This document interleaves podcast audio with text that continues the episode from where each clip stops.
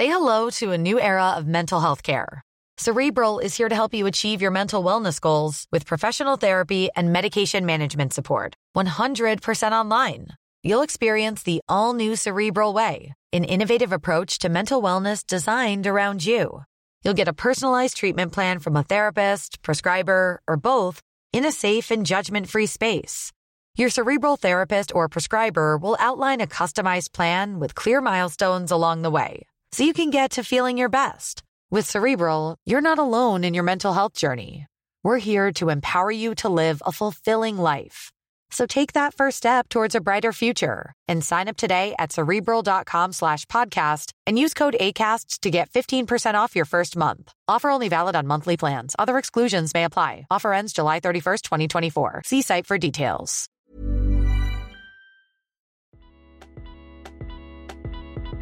That's what you've been showing us. As in, somebody's son. Do you know,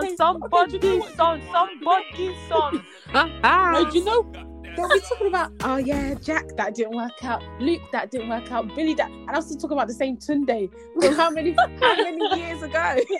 They'll be like, oh, sir, you still had Tunde? No. Sorry, please, who is managing the list of icks? Because I would like to add men wrapping towels around their breasts. If this was Dubai, hey, we are singing, we are dancing. Did I not say that I will actually have a dance routine ready for the officers? Because hey, I am performing my. You see that, Jocelyn? Hi everyone, it's Beatrice, it's Tammy, and it's Sharon, and welcome to the BTS podcast. Whoop, whoop. It's actually been a while since we've recorded. To be fair, yeah, it's been like 2 weeks. That's true. Yeah, man. But you know, we plan ahead and that, so that's why you guys wouldn't have noticed that it's been a while that we've actually spoken, and you can hear from Sharon's voice that she's no longer sick. I'm crying because I actually have a cold still. No, that cold is everlasting. Like not still. I don't know what happened. I literally just woke up this morning with a cold, and I'm actually upset because obviously I'm meant to be starting work on Monday, so I don't really know what's happening. But I'm just gonna be popping pills now between now and Sunday, them ones. But to be fair though, like I feel like even me, that from this cold I've had like forever, like literally for ages, like it's just not shifted. Like there's always a cough that's just like lingering in the back of my throat. Like it's true, man. There's always something up my nose. I'm like, yay, like it's not your nose. Just itching me like this. Like what's going on, Jackie? Honestly, but yes, a part of me is even thinking like, is it age or something? Like, do I need to be taking more vitamins or something? I don't know. I don't think it is. You know, I feel like it's just because of the effects of literally us being in lockdown for so long, and us like having to mix with people now. Because I feel like the whole mixing with people has just been like, it's actually now back to normal. Like for example, offices now fully open. Like everybody, you know, going out and stuff. There's not restrictions, so. I think our bodies are still trying to, you know, get used to that. And then on top of it, obviously we're now moving into the colder months. We're not like the other months were that hot, but do you get what I'm trying to say? So it's just a mixture of both, I feel like. But it seems like everybody at some point is like going through something like that. So I don't think it's age, you know, it's hitting old people, it's hitting young, it's hitting everybody. Even my brother started season today. Everyone looks at him like, hey, God have mercy.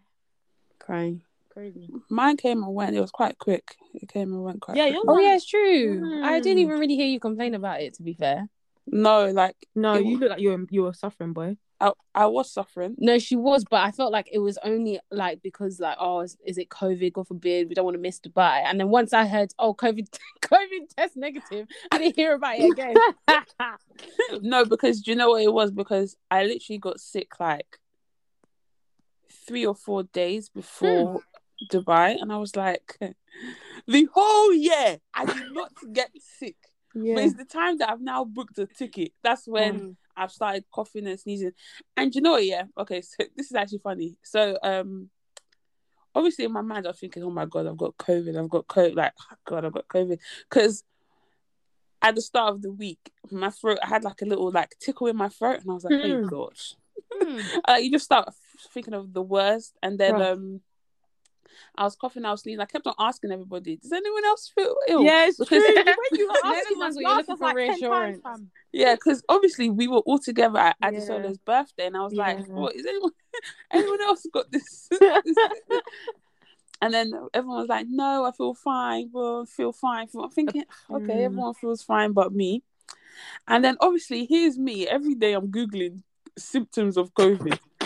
New symptoms of COVID. Trust me, you have to type in the new before. Symptoms of COVID 2021. Not 2021. Because obviously, version 2. Because you know there's all these variants, so you don't never know if there's going to be a new one. Yeah. So obviously, I'm getting...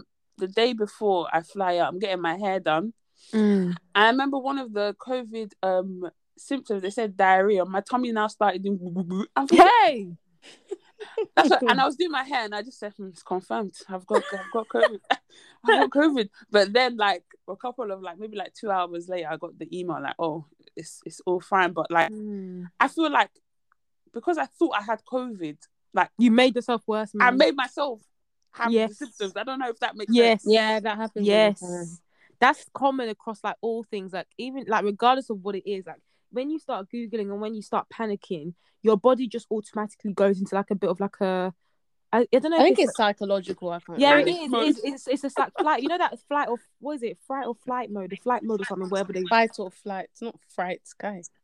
I said fight or flight. I thought you said fright or flight. No. Fight or flight. You're not Halloween season. Get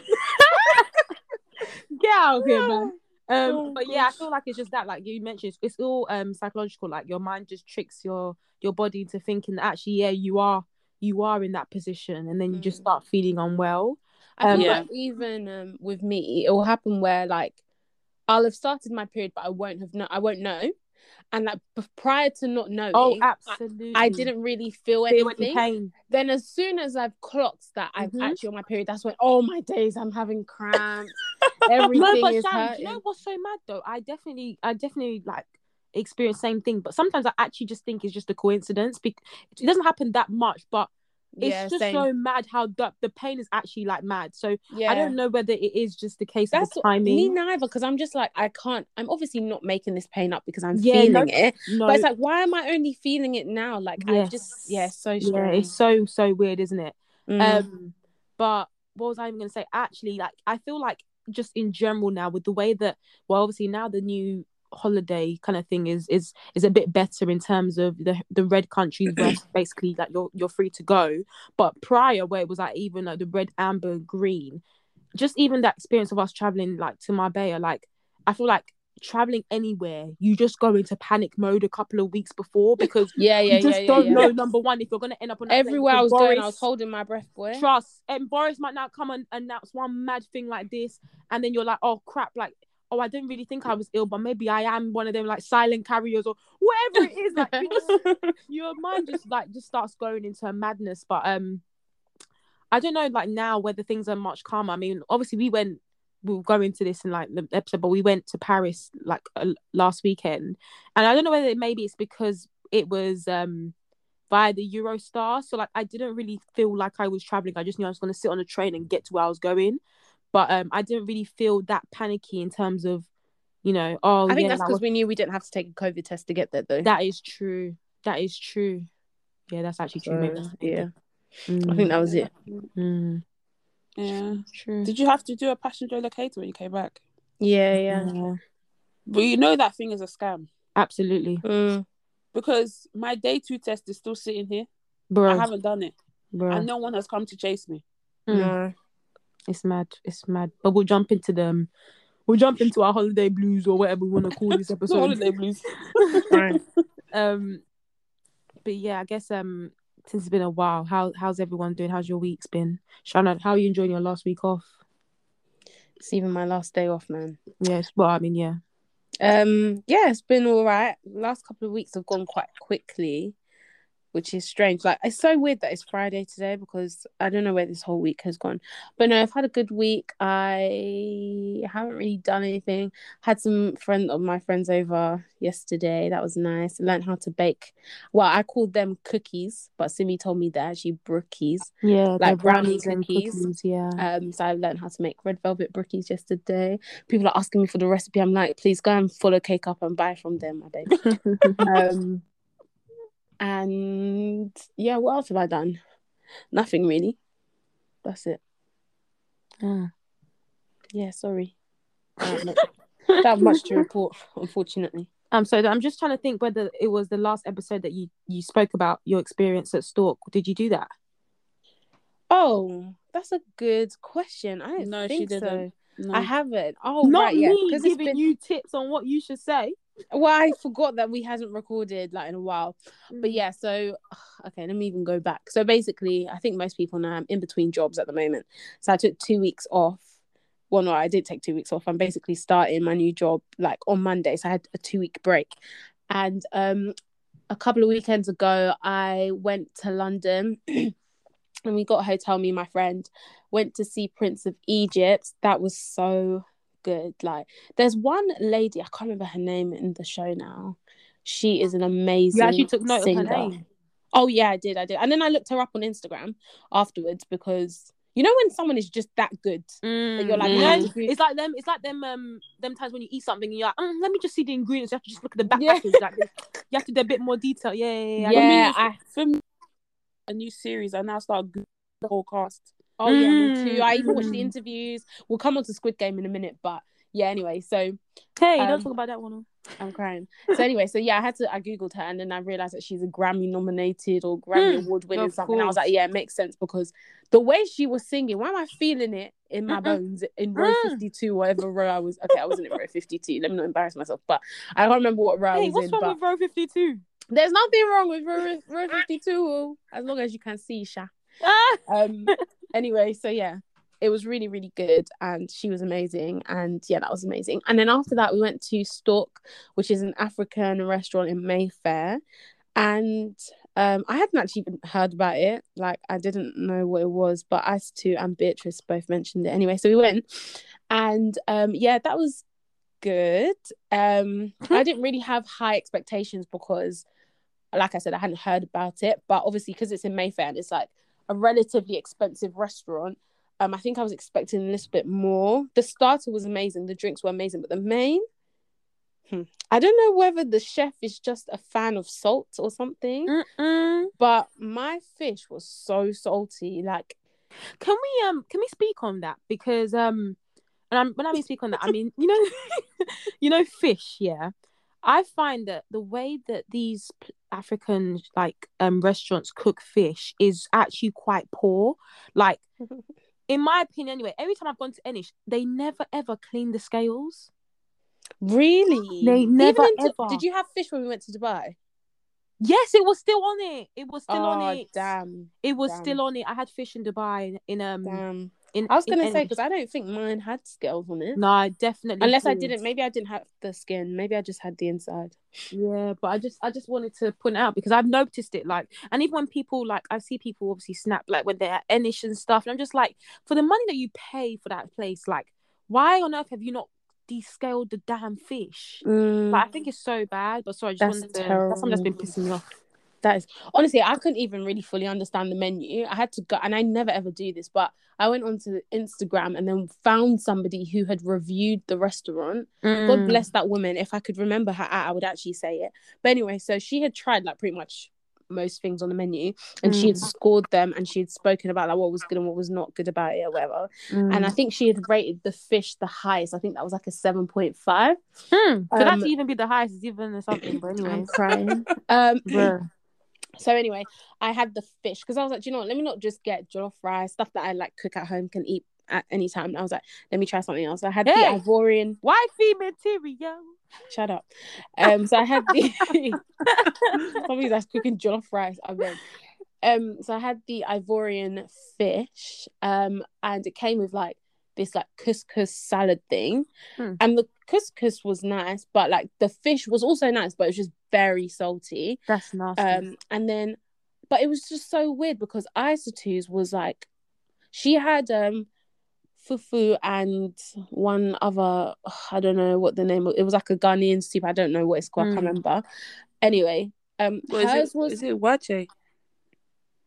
Honestly, I don't know. I'm just saying the Ghanaian shouldn't come for me because I don't even know if that's a stew or a thing. No, it's not. I know they have it for breakfast. Listen, I got damn clue, y'all. I have no idea. I don't know what it's called. I can't remember. But I still had it before. So she was like, let me try it. And she said it was nice, but it wasn't seasoned well enough. And I tried it and I was like, yeah, it's lacking maybe the salt that they were supposed to put in hers. Do you know I think what happened?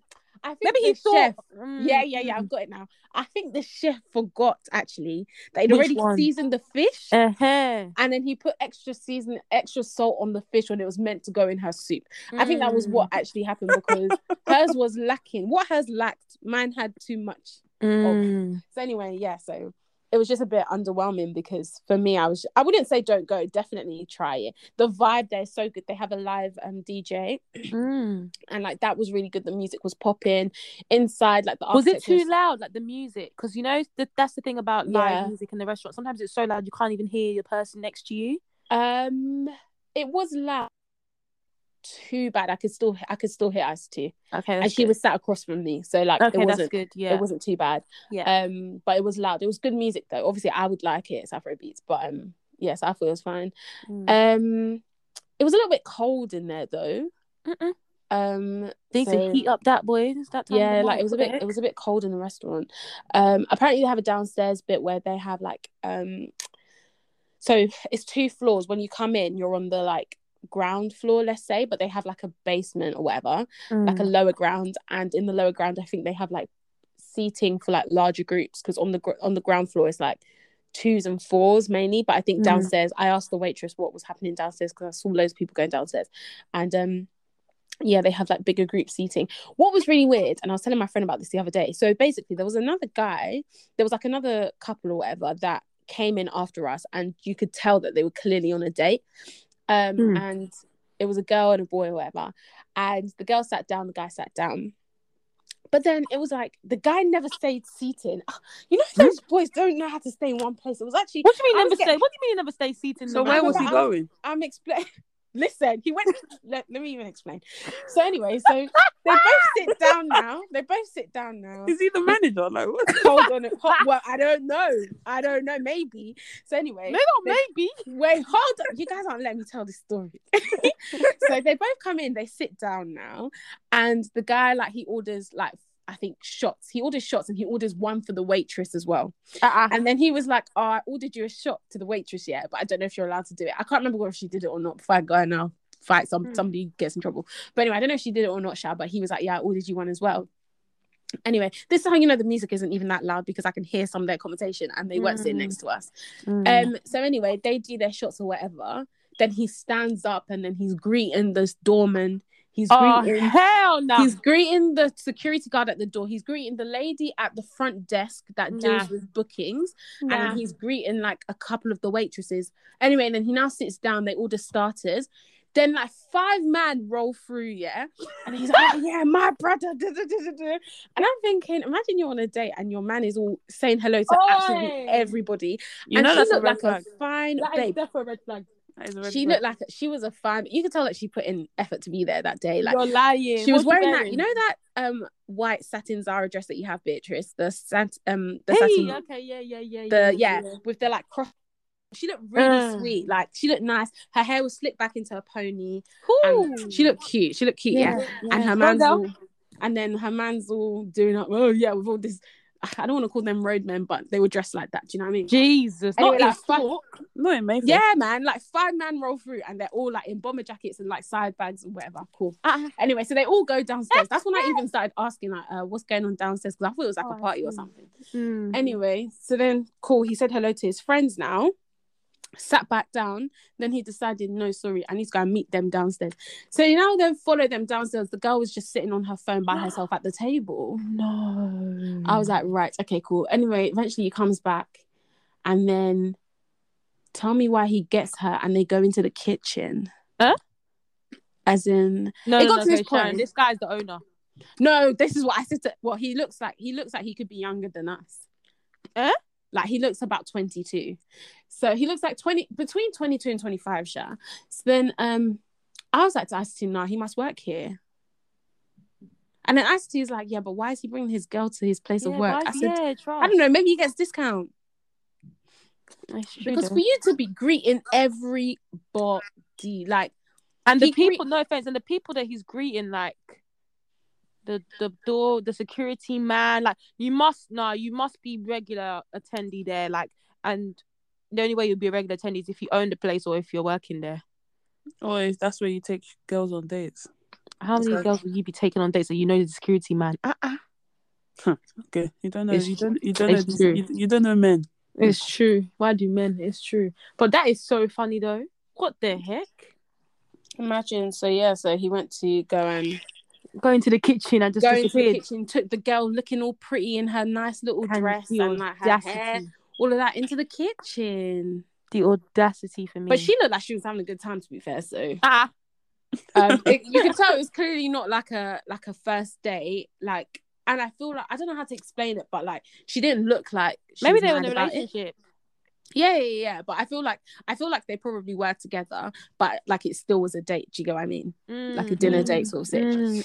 I've actually been to Stork before. Oh, how was it? Yeah, I went in 2019. Oh, I thought it was new. I thought it was really, really new. That is still quite new, to be fair. Yeah. I was gonna say like, and that was before they like. Redesigned... Sorry, when you say 2019, that's.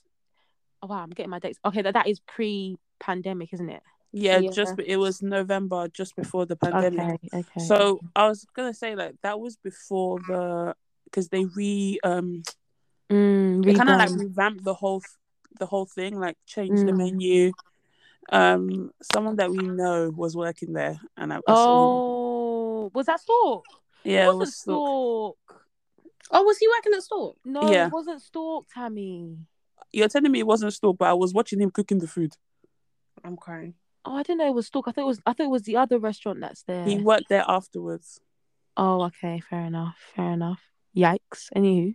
Yeah, because it was the day of Burna Boy's concert, and that's the restaurant that I went to afterwards. Oh, okay, so, got you. And then, but what Sharon's talking about, the downstairs, that's where we were, and she's right. It's like for. Large groups, or you can rent out the space because there was to be honest, I don't know whether they've done up the place since I've been, but downstairs there was like a kitchen there as well, so that you could actually see the chefs cooking. Oh, really? Like from where you're sitting, and the food was nice. I did hear that the food got better after the thing, so. Maybe I don't know. Maybe it's too much salt. I don't know. It could have just been what I got, and it could have just been that day as well. So I don't know. But the drinks were good, and the starter was really nice. So you obviously said it was. I love how we're giving a formal review. Like I can't lie. Someone definitely needs to give us some sort of sauce. Like, what the heck? But I was gonna just say lastly, so how much were the mains like? Because obviously Mayfair prices can be a bit mad. Was it like proper Mayfair prices, or was it a bit more calmer? Oh, am I going to remember? I definitely spent under £100, and I got a starter, a main, and a drink. I think I spent I want to say between £60 and £70, which isn't bad. And the drinks were like between 15 to 17, but it was a very large cocktail. Like you wouldn't need a second one because I was going to get a second drink, but I literally hadn't even finished it by the end of my meal. So, and we got water as well. So, like, yeah, I don't know. It wasn't that expensive. I wouldn't say. But I mean, I would go again, but I would try something else. I think I heard that it's good to go in like a small group. I don't know. I mean, like for the atmosphere or what? No, so like. You can get like a few different things. A few different things, and you just eat off the different plates. So you can like, well, I don't know. That's what my friend like. That's what my friend said. That's what she does because she goes quite often. That would be a good idea actually, because the menu isn't even that extensive. It's like the menu is like literally one page, I think. So, yeah, so they just order like that you can actually get. Yeah, they just order like different things and then just share it. think there's about like 5 of them that probably go. Oh, nice. Oh, nice. Cool. Tammy, how's your week? My week's been quite jam-packed. Work has been a bit busy this week because we've got new starters joining, 10 new starters. Hey, that's a lot. Yeah, so 4 joined this week. I think another, like maybe another 3 or 4 next week, and then maybe the following week or after that, maybe like another 2 or something. I don't know. And do you know how many people there are, like in total? In the company now? Yeah. Because you said it's quite small, isn't it? Yeah, like it is quite. It is still quite small, but at the same time, under 100 or under 50. Oh, that's wow! What I'm saying. So that's what I was saying, that having 10 is a lot. Having 10 new people, that is a massive it's a lot. It's a lot, and they're all like grads. So that's amazing. Yeah, that means it's doing really well. Yeah. So the reason why they're having to hire new people because we're getting a lot of new clients. Mm. So. We need to kind of manage the workload. Yeah. And my company, they're quite big on young, we're young, we're fun, and all that stuff. Young. So they invest in young people. So they because they obviously, my CEO knows that there's loads of grads out there that want to work, maybe don't have the experience. So they can train you, if that makes sense. So. Mm. My job is good for that. And funny enough, one of the people that got the jobs got it through me. Because I tweeted about the job.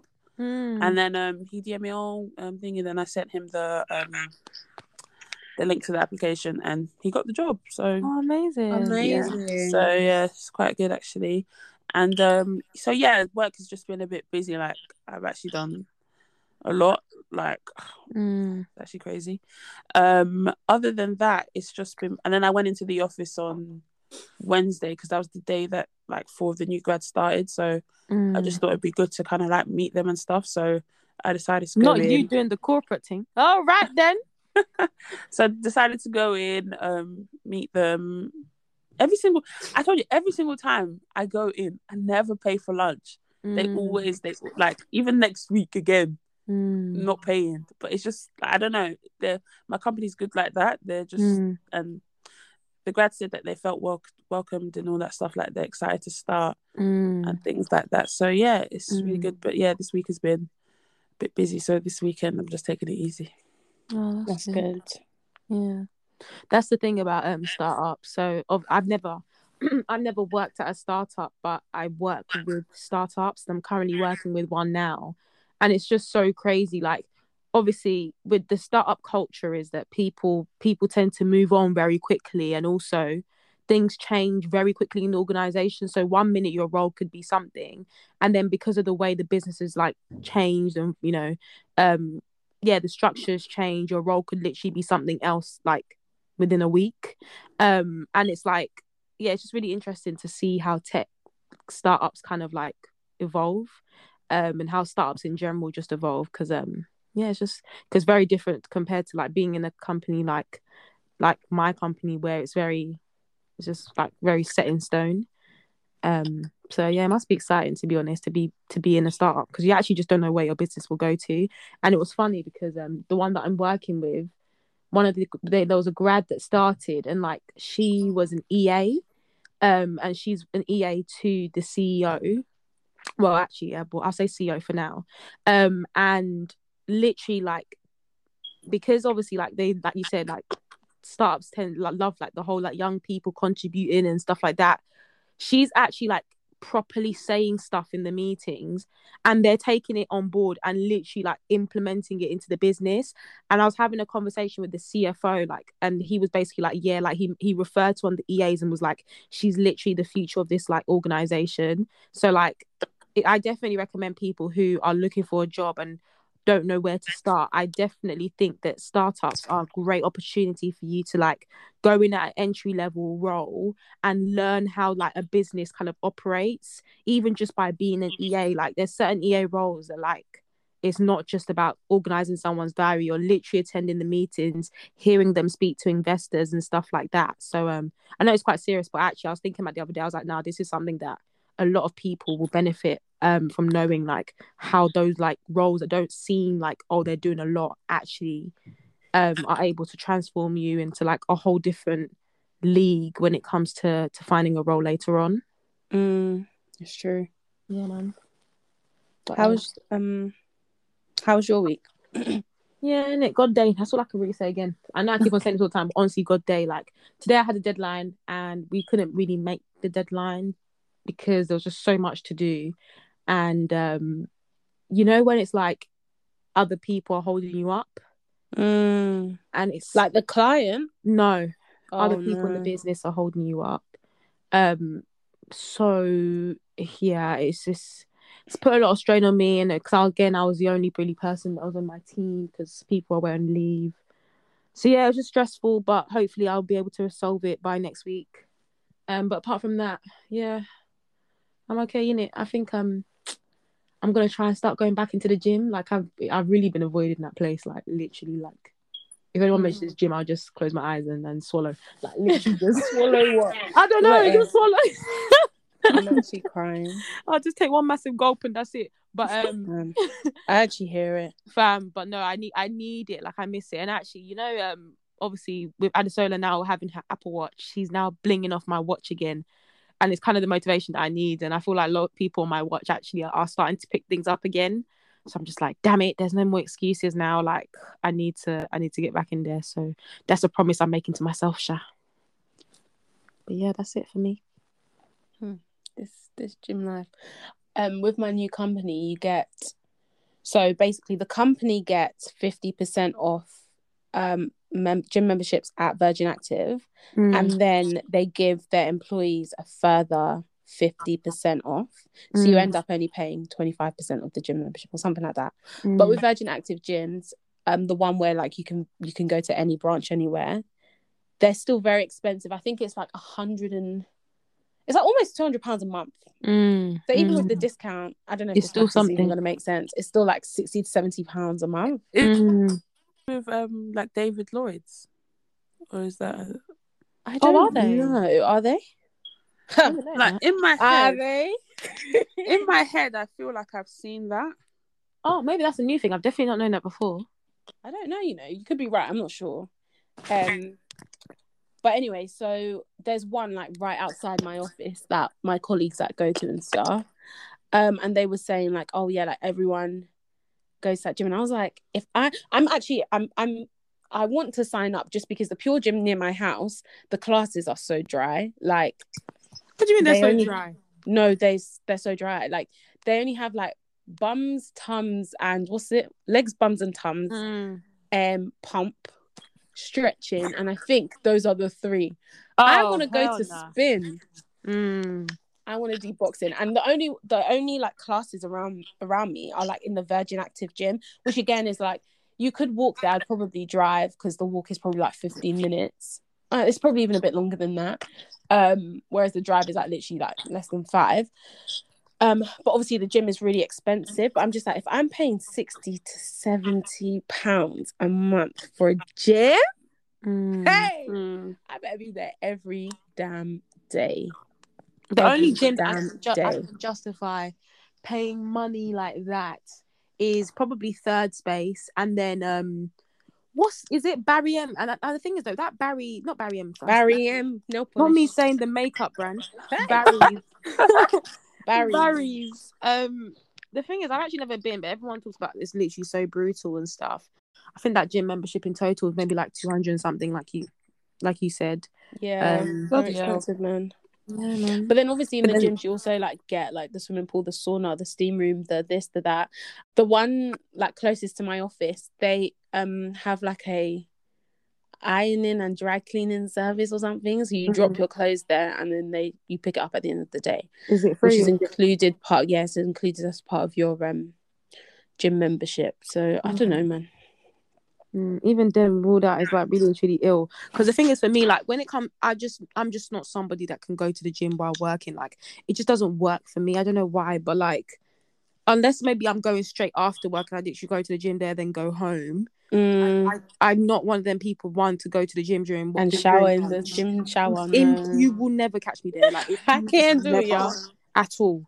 And even going to the gym after work, like, okay, I did do that for a period of time, but like I like to have done my commute and then go to the gym, because once I go to the gym, I know that I'm literally just like going home, and also it's not a long distance. Whereas if I had to finish my gym session and then travel 1.5 hours, then back home, I'm sleeping on the train. Yeah, that's the thing. I just feel so like icky. I also feel so tired. Yeah, it just never really works for me. That's the only reason why I've avoided like taking memberships in like London and stuff where I have no business going there. Yeah. Well, in my office, they've got like a guy that comes in like every Thursday to do like and takes them to the park and does like fitness. This is how you know it's a startup. This is how you know it is a startup, man. Yeah, he just comes and they do like circuit. They do like a workout, and then we've got like showers in our office. So if anybody wanted to shower after, you just shower there. But yeah, it's like every Thursday, like during lunch. So mad. Why are you late to the meeting? Oh, I was doing circuit in the park. No, but they've like dedicated, like that's in like the work calendar, like every Thursday. That's like it's in there, yeah. So if anyone wants to join, like I don't think they, unless you put a meeting for yourself like during that time, then no one else is gonna book a meeting. Then no, yeah. unless it's like I don't know, like a client, like just a one-off. Do you know what I mean? So yeah, that's good. They even have climbing club or something. I don't know. Good man. There's so many things going on. You just hear it. And I'll be like, oh, okay. Okay, guys. So as you know, each week we do a song of the week, and it's my turn to do a song of the week this week. The song that I'm going to be choosing, and someone's going to need to help me say this babe's name because I feel like I'm going to say it wrong, is Bloody Samaritan by, is it Ayra Starr? I thought it was Ayra Starr. Well, like maybe that's the way Nigerians pronounce it. I don't know, Ayra Starr, Ayra Starr, whichever one. That babe, anyway, Bloody Samaritan. I actually like. Obviously, it dropped ages ago. Yeah. Well, not ages ago, but it dropped a while ago, and I've been listening to it for months now. But yeah, this week I just found myself listening to it a lot again, and I just really like it. And there's like this cover that one choir have done. Have you heard it? Yes. It's so good. It's so good. Yeah. A choir. One choir in America. I don't know. Okay, it's not a choir, but it's like a group of people. They sound like a choir. I mean, a choir is a group of people singing. Yeah, it doesn't have to be church. Yeah. So they don't have to be church, but yeah, a choir of, or a chorus of people anyway, they've done a cover to the song. It's only 1 minute long. I think they're based in America or something, and it's actually really, really good. It's really short, so you're like, I wanted a bit more, but yeah. Anyway, so that's my song of the week, Very, very, very good song. Most people, I'm sure, will know it, but as always, anyway, we'll put it in our Apple Music and Spotify playlists, and we'll also put it on our story and add it to our highlights so you guys can check it out. I was gonna say, you know the song, what's the song called now? Fireboy Peru, yeah? Yeah. In Nigeria, like I don't know whether it was a skit or something, but like there was like a group, I don't know if you've seen like a group of men singing the song, and the fact that you said that there was like a choir singing that other song, it just, I don't know if you guys have heard it. I haven't. Mm-mm. Okay, I'm gonna send you a TikTok with like it in the background. Did you guys not watch my story yesterday? It was T.W. Savage. No. One guy. That's what you've been showing us. As in, somebody's son. No, do you know?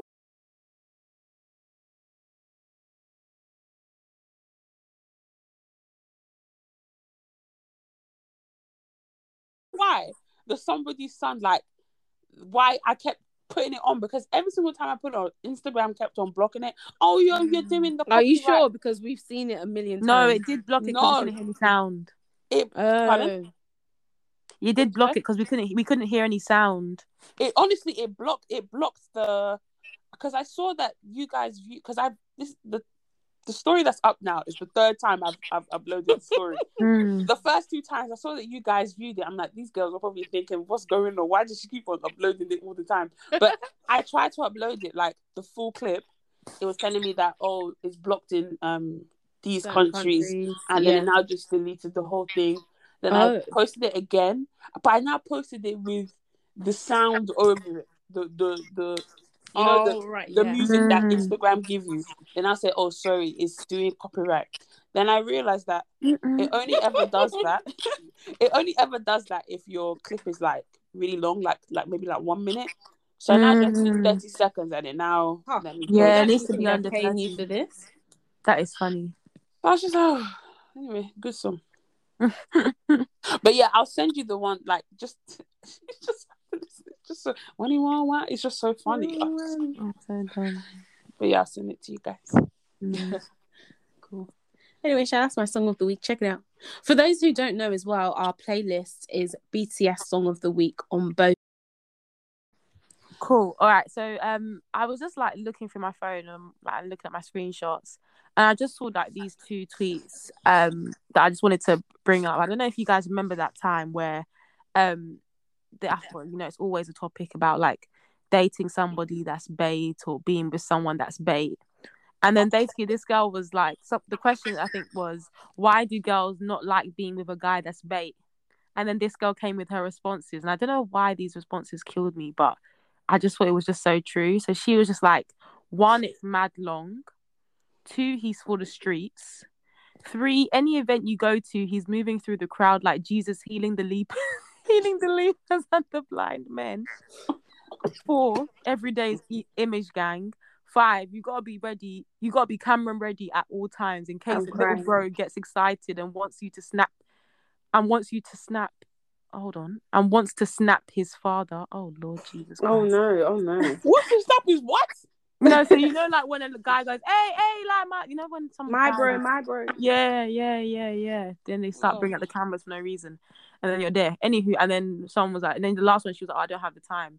But it was just that third one where she was just like, any event you go to, he's moving through the crowd like Jesus. Like, honestly, like, there's some guys that I literally, like, I'm cool, like, we're friends and stuff, but the way they know everybody, I'm thinking, if I was your girl, like, so I can't lie to you, not that it would bother me, but, bro, that's kind of annoying and kind of jarring. Do you know what I mean? Like, everybody, every time you go for a break, hey, my G, hey, and then flash. It's because you actually just never see them. I feel like it's like the babe that I was describing at the restaurant. That's what made me think about this, yes. She can't even have dinner in peace now. You must greet everybody. Every man. What the heck? Long, man. It's too long. But yeah, I thought that was funny. But then the second one was actually, you know, the classic Manny. Well, I think is the classic man, innit? He tweeted about like getting to know someone, like the talking stage, and he was like, I'm sorry, but 2 to 3 months is long enough to feel a vibe from someone and figure out what you want. That time is even too generous, Seth. If you have to do talking stage for centuries, then you need to work on your spirit of discernment and leave the person's picking alone, respectfully. Then he said, and for me to even get to 2 to 3 months before being official, there needs to be consistency on both ends, because the crack always will begin to show around this time. If the foundation is weak, I'm not building jack shit with you. I rebuke. And you know what? Yeah, it just got me thinking, like, because I'm that person. Well, I was that person. I think I still am, in terms of like, oh yeah, like talking to someone for a while. Like I actually prefer that before like things getting proper serious. But everyone just seems to be saying that actually, like after like 2 to 3 months, you know, I slightly disagree. You know what that tweet we're getting old. That tweet was in rebuttal to something that one girl posted. Basically, she posted a picture of her and her man. Yeah, these are white people, by the way. Okay, that makes sense. And then she was like, "Oh, like some crazy thing, like oh." We met after 4 days. Moved in before lockdown. Now we're engaged, or now I don't know if we were engaged, but now we're happily together. And everybody was like, but not my community though. We could never like We could never do that because we're too busy and bonded with 10 years talking stages. Yeah. Like, imagine, I think it was like, she was like, oh yeah, we were talking for we met for 4 days, then we moved in after 4 days. Nah, hold on, let's stop there. How are you going to move in though? Come on. Because life is because it was lockdown, I guess. Risk. And it was before lockdown, so they just decided to move in together. And the thing is, life is about taking risk. I don't know, like... Risk. I can't lie. Better guard your heart, fam. Yeah, I feel like obviously guard your heart as well, but I do think there's a middle ground though, because I feel like our community, and when I say our community, I mean Black people, we just overdo everything. When I compare the way we move in comparison to my white friends, yeah, they fail fast. I can't even lie. Get into relationships, not working out, break up with the person. Next couple of months, they're talking to someone new. That's true. They just keep doing that until they find someone that they want to settle down with, and then that's it. Whereas me, they'll be talking about Jack, that didn't work out, Luke, that didn't work out, Billy, that, and I was still talking about the same Tunde from how many years ago.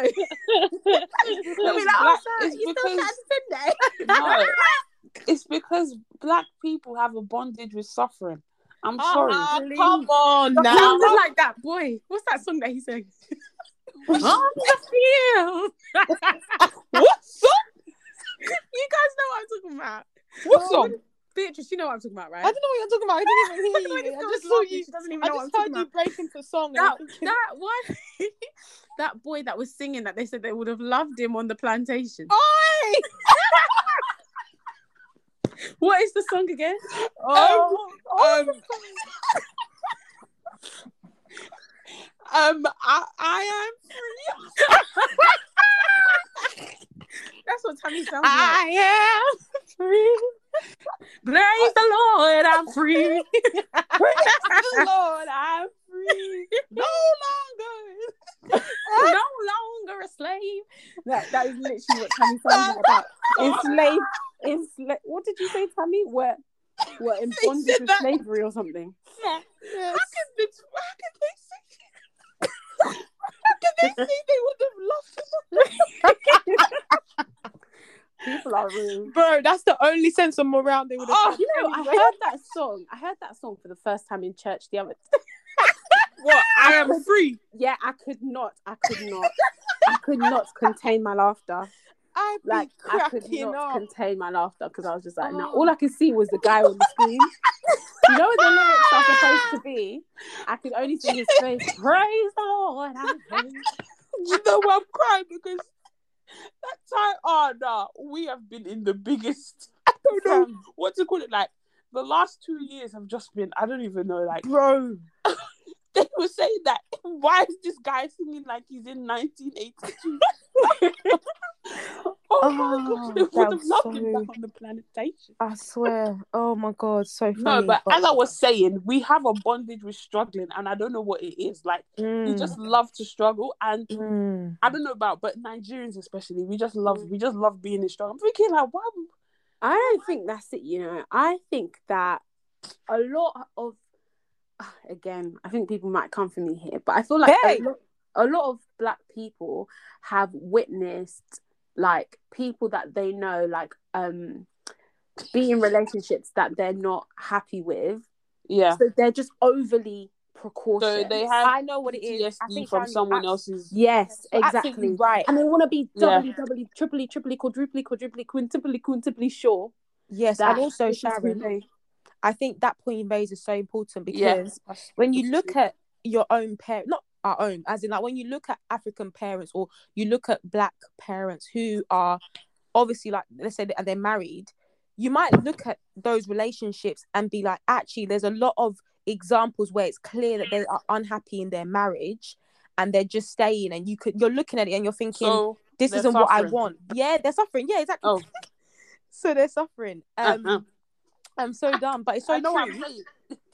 No, Black people like to suffer, and the thing is, the suffering is like, I don't know how to explain it. Like, they could come out of that suffering, but because of culture, and them, do you know what I mean? Like, them being afraid, they don't want to.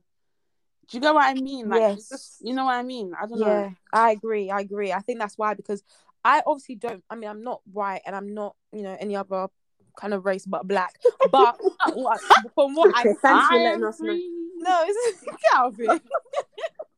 But like I feel like, you know, divorce and walking away from a marriage if unhappy is more accepted in that their culture. No, I don't even know if it's a culture, but in their kind of, you know, ways of living compared to the black standard of living, because obviously we've got the families that will comment, you've got all of that. And I know that's happened on both sides, but especially when you're adding religion on top of our culture, it can be a lot to handle. Yeah, I think. Yeah. When I look at there's a lot of shame attached to divorce and not getting it right the first time. Yeah, and embarrassment as well. I think that's a big thing. Guys, I think a lot of people our age, like, because we see a lot of things play out on social media, like the guy that was sleeping the funny on the girl's bed, like you're afraid of embarrassment, like. Me, I can't handle embarrassment. Like, I get embarrassment secondhand. Like, someone else's embarrassment is even embarrassing me, and I have nothing to do with it. But I'm just embarrassed. So I feel like that's what it is as well. Like, nobody wants that. People, a lot of people that are our age, they like to guard their heart. That's why we're in talking stages for 10 years, because you're not gonna come here and try to embarrass me. And I'm not gonna know. Be blindsided. Exactly. So they're gonna be like, oh, I'm not even going to claim. There's no claiming involved, because once you claim something, that's when there's embarrassment. And also, this is just so random. But I know it's not related to it, but it is. But I was just thinking about kind of, you know, looking at adults and the fact that they stay in marriages that aren't happy. But I'm also thinking about the context here, going back to that whole context and whatever. But anyways, think about the context and like, imagine now you're married, and obviously like you're in the UK, you're a black family, you want to leave your husband. Depending on how the rest of your family set up is, let's say now that separation happens, it's not like this is our home where like it's everybody has other family that's surrounding them, because you might also look at the situation and be like, I can't even go and stay at someone, like where would I go? Like there's actually nowhere else for me to go. And also in terms of your financial position, it can also put you down like a whole nother level by operating by yourself. Whereas for somebody that have, you know, and I don't want to touch on white privilege, but you know, they just generally tend to have more money than black people when you think about it as a whole on average. They probably have other things to fall on. Do you know what I mean? Like other things that are supporting their family that they can leverage and say, actually, this is my own. Like, actually, if I walk away from this, I have this that I can go to. I've got this that's running. Whereas for a lot of black families, that's not going to be the case. They don't have something to rely on. They don't have something to fall back on. So actually, you know, it's not even just about the fact of, you know, how you're feeling in that relationship. It literally could just be your setup in terms of your financial setup and your family setup as well. You literally have to pick what struggle you'd want the most, if that, like, true. Which is what's the best struggle. Do you know what I mean? God, may that never be our portion. Oh. Amen. But that tweet, I was just like, damn, y'all. But the whole 2 to 3 I can't remember what the tweet was. But the whole like 2 to 3 months of people knowing, I'm still a bit hesitant of that. No, I think I don't know what he meant exactly, but I kind of like agree in part. I think 2 to 3 months is enough to know whether or not you want to continue speaking to that person. If you're already catching some flags within 2 to 3 months, like, don't waste your time and be like, oh, you know, like, let me just see how it goes. I think in 2 to 3 months, if you're already starting to catch a whiff of know whether this is, you know, I think you should cut it there. But I don't think that should be the deciding point on whether or not you think that should be like the beginning of the next stage, if that makes sense. I think that should just be the determinant of whether or not you should remain in that stage or you should just cut it off entirely. Yeah, you're right. Hopefully that made sense in English. I don't know. It did. But yeah, those were the tweets. And then obviously we've touched on that madness of that guy sleeping. But on a serious note, like, the tweets were actually killing me that I saw, but I honestly have never seen anyone sleep like that. Like, I think you're going to need to give context. Give context for people that don't know. I think essentially, I don't know what the drama is, but essentially I remember seeing some screenshots I won't read it because it's not that deep, but a screenshot of a woman basically coming forward to say that a guy has been denying like that he's ever been with her, when really and truly the guy was homeless and basically living in her flat or whatever, and she took him in and was doing, you know, and all that. Bam, you have to take somebody in if they're homeless. That's what it means. So then so basically she came forward to just scatter the guys in, like to scatter the guy, and at the same time she scattered her own self as well, and basically like just obviously put evidence there that this guy has been, you know, sleeping with me, basically had a relationship or whatever. And apparently as well, which I thought was so mad, she doesn't actually have Twitter. Apparently she put it on Snapchat, and then someone else on Snapchat Imagine you don't even have Twitter and they're calling you Funke, they're dragging you on Twitter. Whose login can I use? Because I don't you have to make an account for yourself. Absolutely. Literally. Can you imagine? Absolutely. But so then she started posting stuff, and like the thing that she was posting was killing me. Like there was one picture of him like in a towel, and it's just like the guy's towel was basically like wrapped underneath his arms. Like, you know, like how we as women like, wrap a towel. But so as a guy, I was looking for the baby that he was about to back, because I'm thinking like no way like that. But because he looked like he was about to back a child. I'm telling you. Absolutely. And normally, like, a guy, like, when they wear towel, like, unless I'm wrong here, it's normally around their waist. So I don't know what the heck they're hiding on the top part. But anyways, that's cool. That's cool. You do your thing, boo. And then the next one. Wait, sorry, before you move on to the next disaster. Yeah. Somebody tweeted, sorry. Someone tweeted.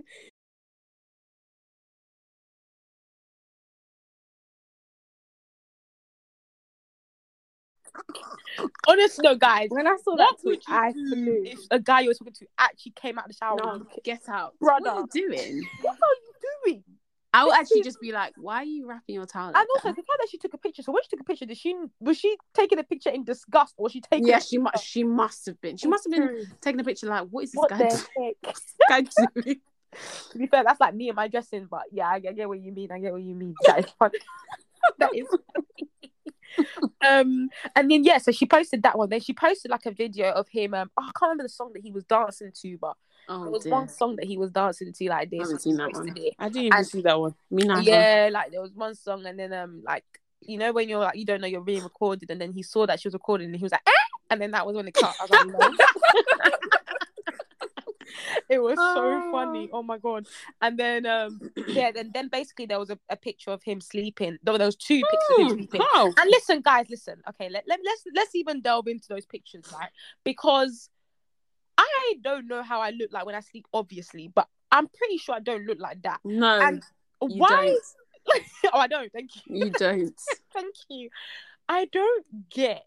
Nah. How is that even comfortable? Hold on, wait, how are you gonna say nah? Nah, someone needs to describe the way the guy was sleeping, because maybe I'll take the lower half, someone will take the upper half, because no, but Sharon, there were two pictures. Let's not talk about the one who was on the bed. There's one picture where like it's just of his face, and it's just like, for you to be so deep in sleep like that, that's how you sleep when you're not paying rent. Like, this is not a case where your mouth is literally ajar. Like,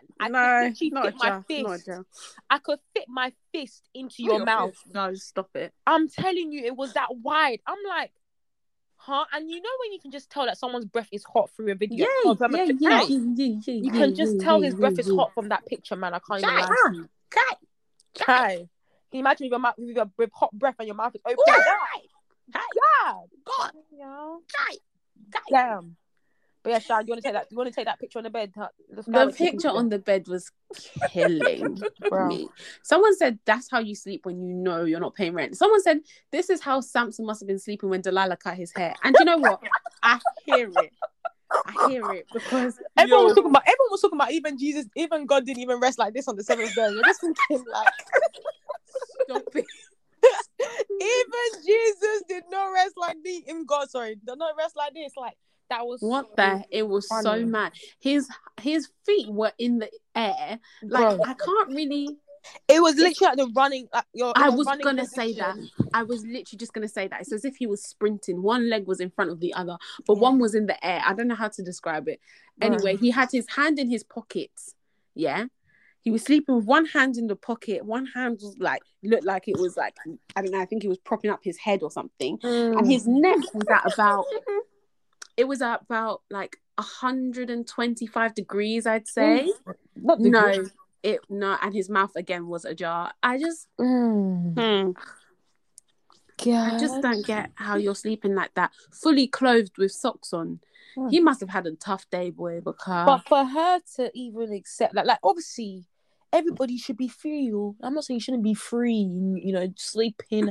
But there's some sort of decorum that you must have when you aren't in your own home. Like, if you aren't in your own home, I don't care if that's your baby. You didn't have a home. Oh, yes. So I can still go there. But I mean, when you're not in somewhere that's not your own. Okay. Like, I know, like you said, it's homeless, but even so, it's still not his home. So, regardless, like, you should have some sort of respect for... He was too comfortable, man. He was way too comfortable. And also, like, I don't know if you guys saw Charlie Mace's reaction. Yikes. To the whole thing, because you know he does his story times where he you know, does his whole comedy thing on things that have happened. So he did one for that, and he was like, imagine now, like that girl's stock has basically like depreciated like mad because obviously you've accepted a guy like that into your home and you've catered for him and all that sort of thing. And then he was just like, so imagine if that same girl now wants to go and ask the guy, "Oh, can you take me to Hakkasan?" He was like, "How can you ask that sort of question?" Yikes! Oh yeah, go and make me pound the jam and give me free meat. I was crying. You need to watch the video. I was literally saying this to my friend the other day, and I was just like, she's actually done herself. I get that she's trying to like do this guy, but in doing this guy, she's done herself as well. Because... But guys, this is again what Charlie would say. There are girls out there that don't even give a heck about their own stock market as long as they bring down the guy that did them wrong. Hey, they don't care what the effect is on their own reputation. But the thing is, though, I feel like, well, I don't know. I feel like in her, maybe that's definitely true for some people. But I think for her, she actually thought it was just going to be contained to the people that she has on Snapchat. Remember, like her aim was not to go viral and like post it on like Twitter or Instagram or something where random people watch it. Like Snapchat is normally just like the people that you have added and that have added you. Do you know what I mean? So I don't think her plan was for it to go as viral as it got. That is hilarious. But yeah, she's obviously done herself by doing this as well. Like, Kai! Hey! No. This world is amazing. This is why they keep on saying out there, you don't know what happens behind people's doors. Like, people are doing a madness. You know what I mean? Like, honestly, don't vouch for nobody. Don't actually vouch for, because I'm sure there'll be situations where some of her friends are like, "Oh my god, yeah, she's definitely with somebody, yeah." But you know that he responded. What do you mean? What did he say? What could he possibly say other than "That's not me"? He videoed himself going to bed. No, that is so moist. How old are these people? They must be young. They're probably in uni. Yeah, it has to be. Because the room looked like a uni room. I don't know. Oh, Lord of Jesus. Well, at least he's got home. Anyway, Sha. Yes. Let's move on to today's topic. I think today we're going to keep it quite light because, it's been a while. Let's move on to today's topic. We've been talking for like an hour. Omar, listen. As in, because they're going to look at the title and we haven't addressed the title. Do you know what I mean? But yeah, so we haven't seen each other for a while, and basically we thought it would be good to talk about our weekend that we've had in terms of our holiday. So I think whatever we call this, it'll have some sort of reference to holiday in the title.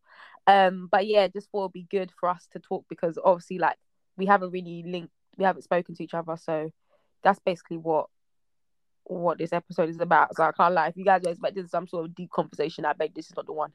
But it's going to be fun, so obviously tune in, because boy, let me tell you now for a fact, the stuff that happened in Paris, I still just sit there and I just laugh. Like, it was so funny that I just couldn't believe it. Like, what I was literally telling my friend today that the way I laughed in Paris, I haven't laughed like that in a while.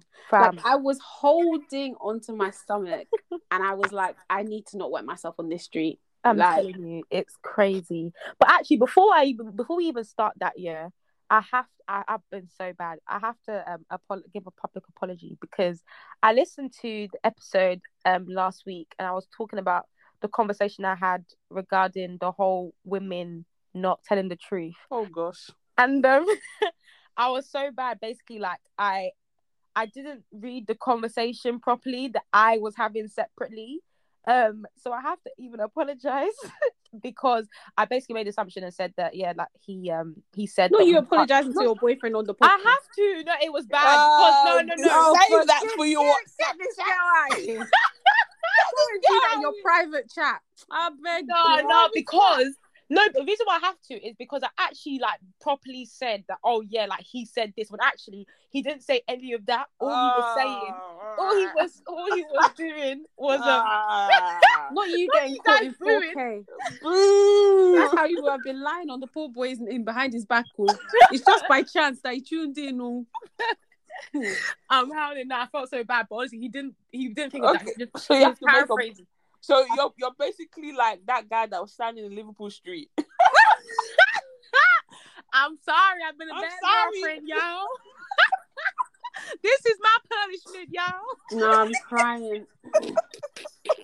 No, it was so bad. I felt so bad because actually when I went back to go look at the chat, he did not say anything about his own opinion. He was just paraphrasing what they said in the pod. But listen to me, yeah?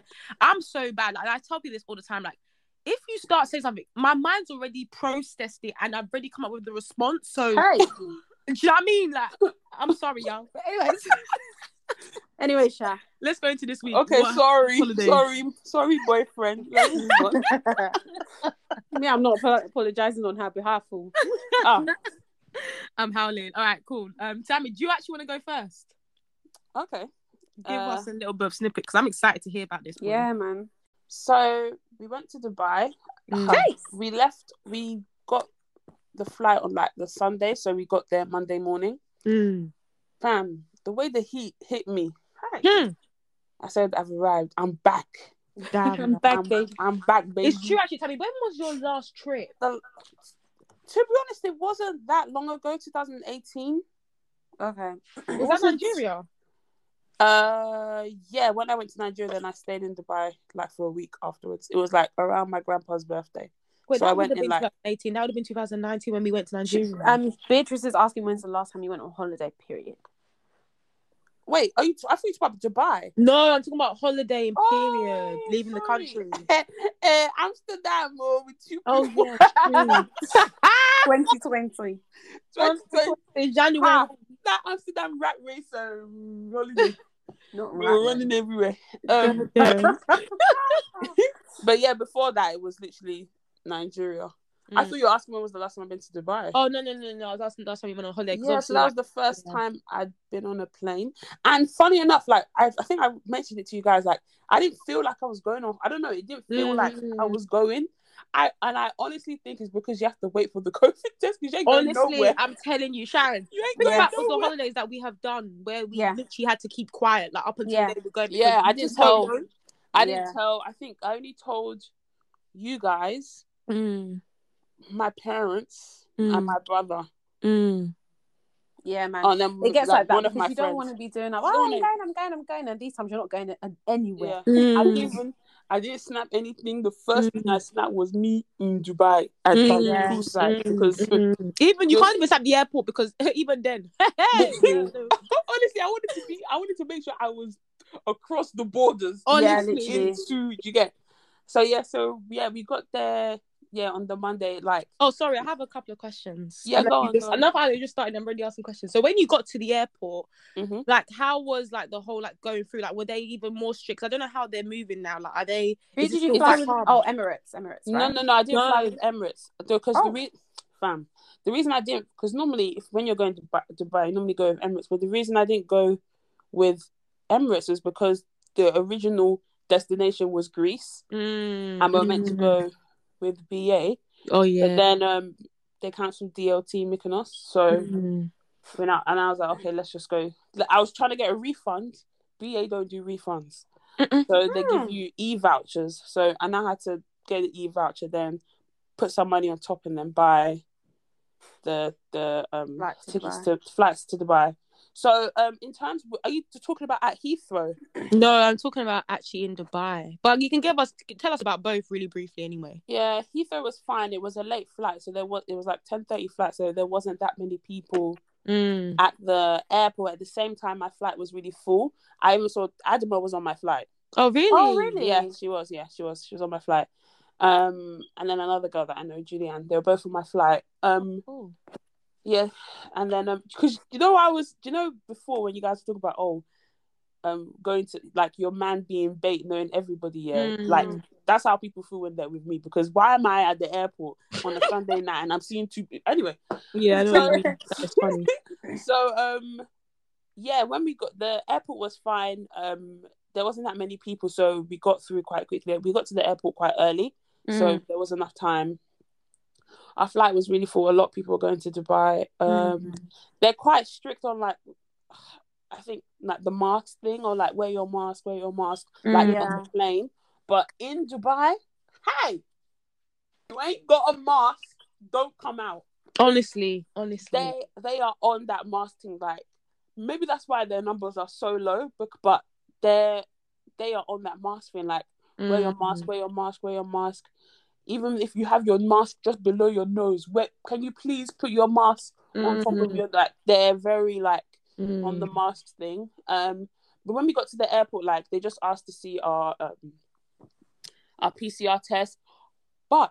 Oh, they asked to see it? Wow, they didn't ask us. They didn't even ask us. Yeah, they didn't ask us. No, but they asked us, like, you know, before you get on the train, the train that goes to the immigration place.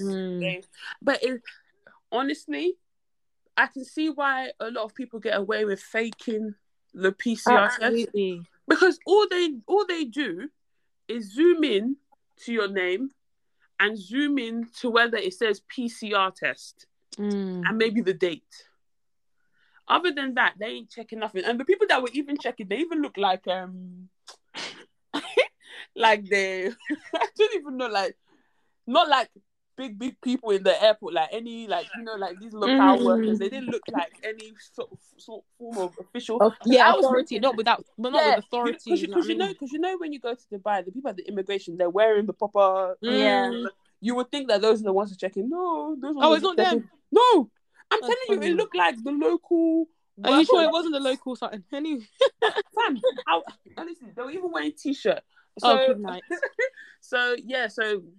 that, it was quite relatively easy to get in. I already booked a cab from the thing. It was like a free taxi from the airport, so it drove us all the way. We were quite far out. We were on the Palm, so that is quite far out from everywhere else. But I like staying on the Palm because it's quiet and away from everything.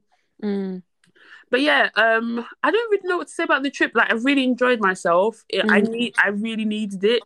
Like, I didn't realize how much I needed the trip until I was there. Yes. Because it's been quite a while since I've been on holiday, and I just needed different kind of scenery. I don't know, and I think Dubai is like the perfect place. Big expensive. Did you go to any clubs at all? No. Oh, you didn't. You went to Kizha though, right? Yeah, I went to Kizha. Well, did you like it? Yeah, I loved it. Because my dad has been telling me about it. Kizha. I said, okay, let me quickly go to the Kizha. So I went to the Kizha, and it was it was good. Quite a few people there because we went on the first night. Yeah, first night we got there, we went, and there was quite a few people for a Monday night. So so yeah, it was good. You go to both Kizha and Enish? No, we didn't go to Enish. Okay, fair enough. No, we didn't go to Enish. Which do you prefer, Beatrice? I actually prefer Enish. What do you think? I prefer Enish in the setup. The Kizha setup sometimes. Well, actually, I don't know, because obviously we went to Kizha in 2018. We went to Kizha in 2019. Kizha in 2019 felt a bit like decoration was missing. I don't know, not decoration, but I feel like it's not nice. It's not nice, man. I don't. Maybe in 2018. I don't know if it was like that. No, they haven't. They haven't changed it, because I've seen snaps recently. They haven't changed. No. So okay, maybe it was the same both times then. I think I prefer the music in Kizha. What? I thought the music in Enish was so much better. No, the night that we went, the music was really good. But you know, I went again with the other guys. Oh, did you? Wait, I thought you guys. Oh yeah. You went to Kizha. Well, I went to Enish 3 times last year. So you know, we went twice. We obviously went for dinner, and then we went with Tommy again. Wait, what are you? You're talking about Enish? Yeah, I'm talking about Enish in 2019, yeah? Yeah. So I went 3 times, you went twice. Both those times that I was with you when we went, the music was popping. But the third time I went, when I went with the other guys, the music was a bit dry. But then I always feel like Kizha music is dry in the sense that the DJ is confused. I'm talking about Enish. Yeah, I know, but I'm saying in comparison to Kizha, I feel like the music in Kizha is sometimes a bit confused. Like the DJ is a bit confused. The music wasn't good when I went. It's just too much. Whereas with Enish, actually, is quite lit in terms of the way that the light setup is. It's like a bit more clubby, like, but you're enjoying the food, and then like, okay. But in terms of the food, because and the food as well, I prefer Enish. Ooh. Well, I don't know. I'm judging from Enish here, but I've never been to Enish in Dubai. It's a lot better than Enish here. Yeah, oh, okay, because Enish in Dubai is better. Yeah, because Kizha, the food was the food is nice in Kizha as well, and the portions are really large. Actually, the portions in Enish are large as well. Which one's cheaper? I thought they're the same. You know, they're the same. Do you think so? Because Enish is bloody expensive. They're both the same. Okay. Are you sure? I think. Well, to be honest, I don't know about Enish, but I don't think Kizha was that bad. I remember looking at, because I feel like when I looked at the menu at Kizha, because when we went to Enish for dinner that first time, they were doing some sort of ladies thingy, weren't they? No, but that was because that was to do with shots, with nothing to do with the food. Is it? Yeah, it was nothing to do with the food. Still, that was when they gave us a free shot. Oh, okay. But even then, no, they gave us two free shots of vodka.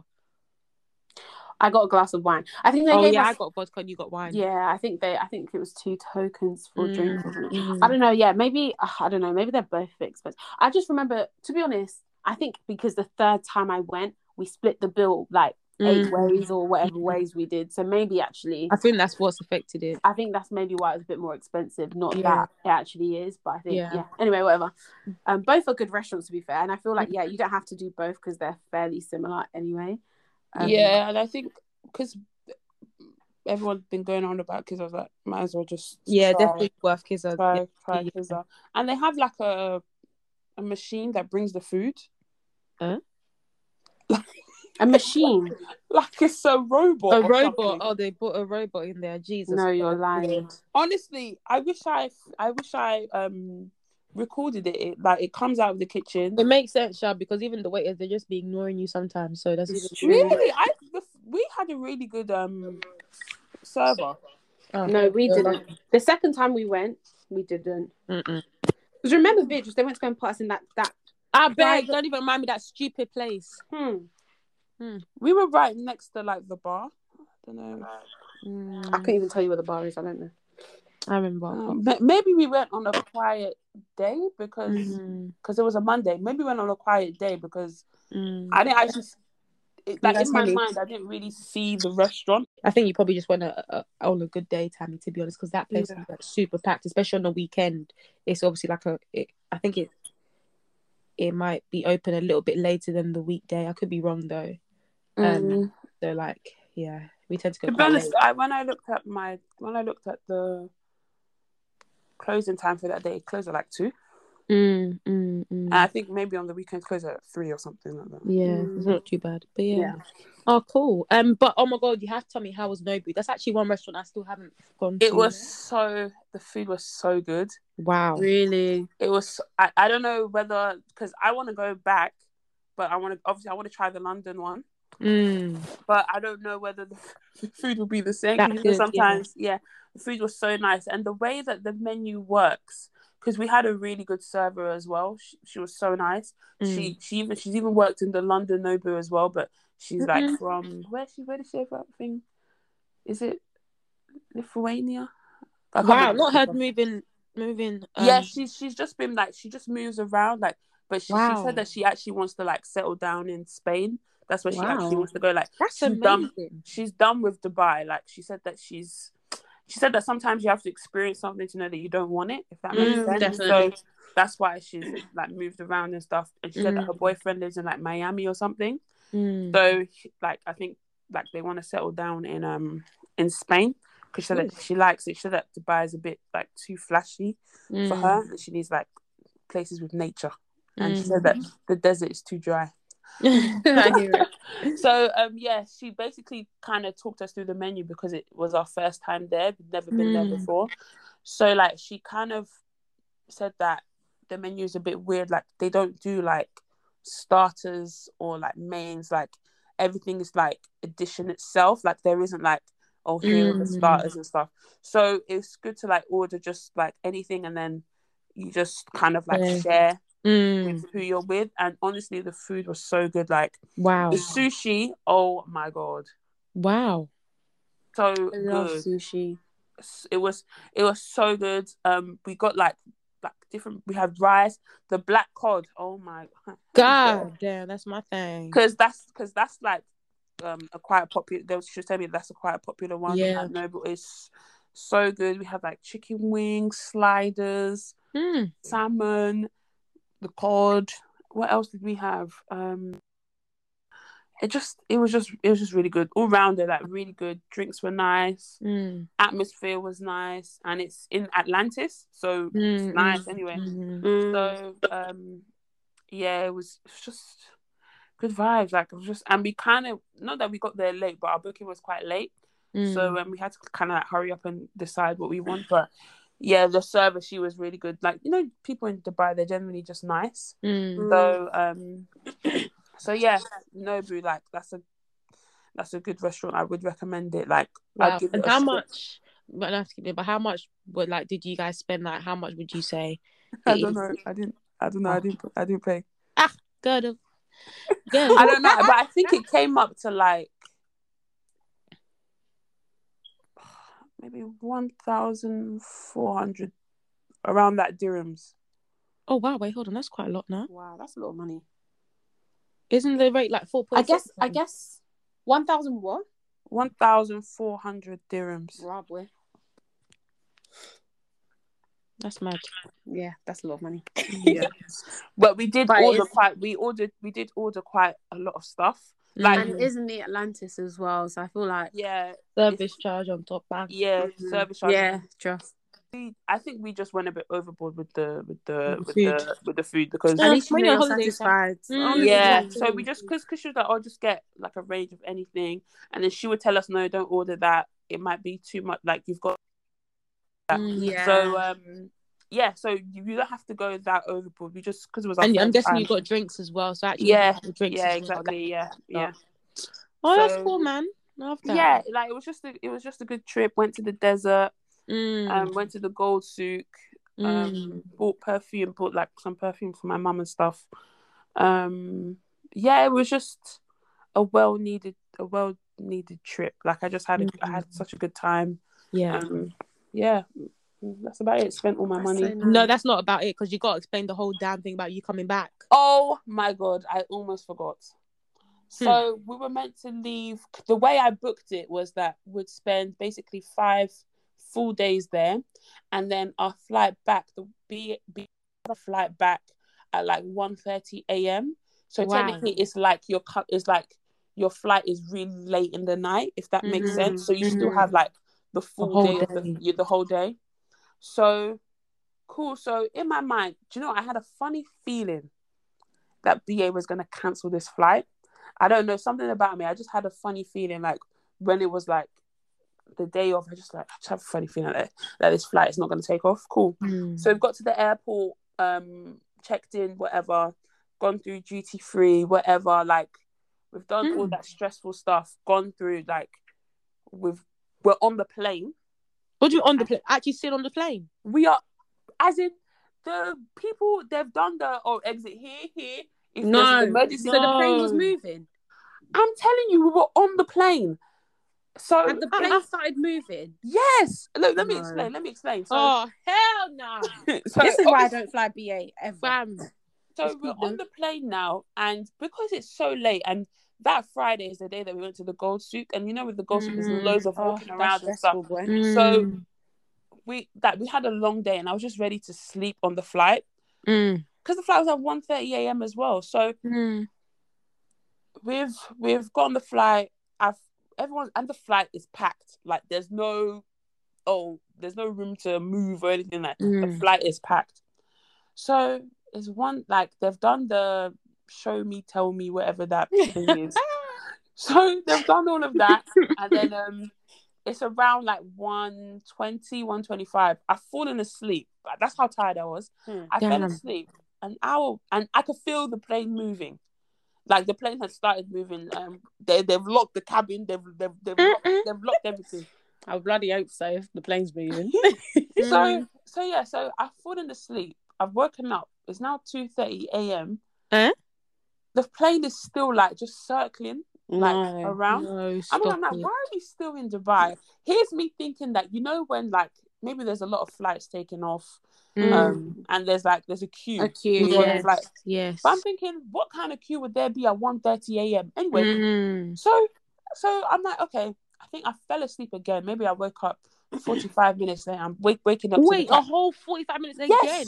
Yes. I'm waking up to the captain saying, "Oh, I'm sorry, guys. There's a technical fault with the plane. But then they get it fixed now." Okay, so they're fixing it. We're still just, you know, bearing in mind, it's hot as well.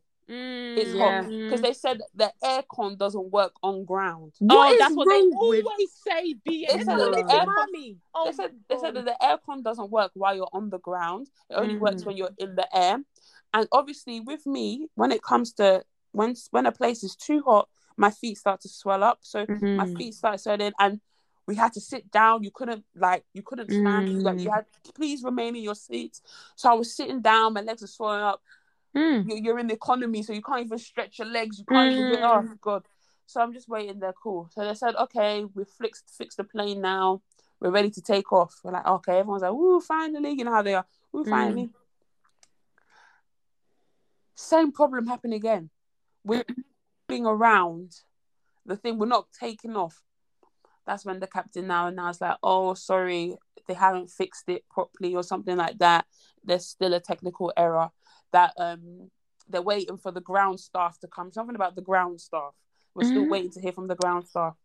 It's late, man. It's late. I'm telling you, like, it gets to like 4 a.m., 5 a.m. And I'm just like, oh my God, we're just stuck on this flight. The captain now. Okay, so the girl that was sitting next to us, she had the window seat. This was the window seat, and I was on the aisle. So she said that she's getting up. I think she knew someone in like business class or something. So she's gone to business class, and she's come back to get her stuff. And she was like, oh, because we were talking to her before. She was like, just to let you know, the captain came out and said that the flight's not taking off. That they've booked us hotels. The buses are coming to get us. So how they announced it? Why? This is what they did when I was going to Nigeria as well. They literally told everyone in first class and business class what was going on, and everyone in the economy had no idea. They can't tell us poor people. I don't understand. As if we're not all not all on the same flight. So I was just like, oh, okay. So in my head, I've already like, I'm not leaving today, basically. And obviously, I didn't have. And you don't even have data. I don't have any data. I don't have any. So I'm just like, oh my God. Damn. So finally, the captain announces that, oh, your hotels are booked. The buses are coming to get you. So we now had to come off the plane. Bearing in mind, you know how when we went to Amsterdam, that stairs that we had to go up. Yeah, we had to come down those stairs. They put the stairs there. And you know, for a big plane, it's very different. Yes. So, so we with your swollen feet. Oh, yes, with my swollen feet. So we've coming in. We came off, and we were coming back into the airport as if we had just arrived in Dubai again.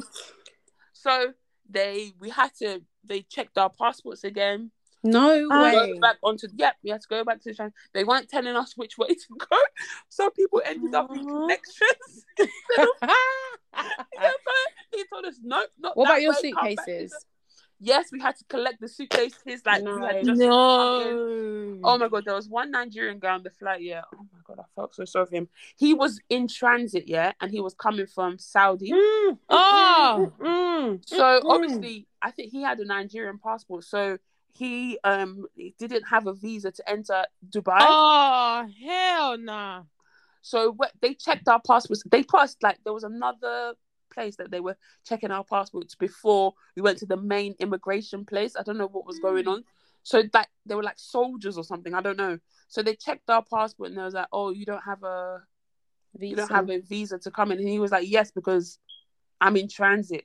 I'm not going to come out of Dubai. Like I'm literally coming from Saudi to stop over in Dubai to get back into because you can get a transit visa." But yeah. But to get an actual visa to come out and to go different. Into Dubai is different. So wait, was he trying to get to London? No, he's trying to get to Nice. No, he was trying to get to London. He's going on Tommy's flight. He was going on my flight to London. He was trying to get to London. But I think he was coming from Saudi. And I'm not sure. You wouldn't. I don't know. So he was basically saying that he was in transit, basically. Mm. So, so they had to take him away. I don't know what happened to him. Hey! But we did see him on the next flight. The flight the next day. But obviously, we're not going to ask him also, like, what happened? Where did you sleep? Did you get... So so we had to come back into Dubai, like, oh my God, get our luggage, queue up to go on the coach. And I fell down on the damn coach. I was just, no. I fell down. And everybody was just like, because everybody was tired. And how did you fall? Where did you fall? I don't get. I got into the coach. I was trying to get into the seat. Yeah. Oh no. Mm-hmm. There's two. I don't know what was on the floor. But I just tripped and I just went all the way down. It wasn't like a stumble. No. I was flat. And everyone was like, no. Me, I wouldn't. And I just wanted to lay there, but I couldn't lay. You know, if I lay here for long enough, maybe people forget. No one would. But obviously, I'm in the coach, and the coach was packed. We were the last people on. Stop it! Yikes! No. So everybody said no in unison. Yeah, everyone was like no, and obviously everyone was tired, so everybody knew that everybody else was tired. So everyone was just feeling sorry for me. Everyone, oh, you're right, love.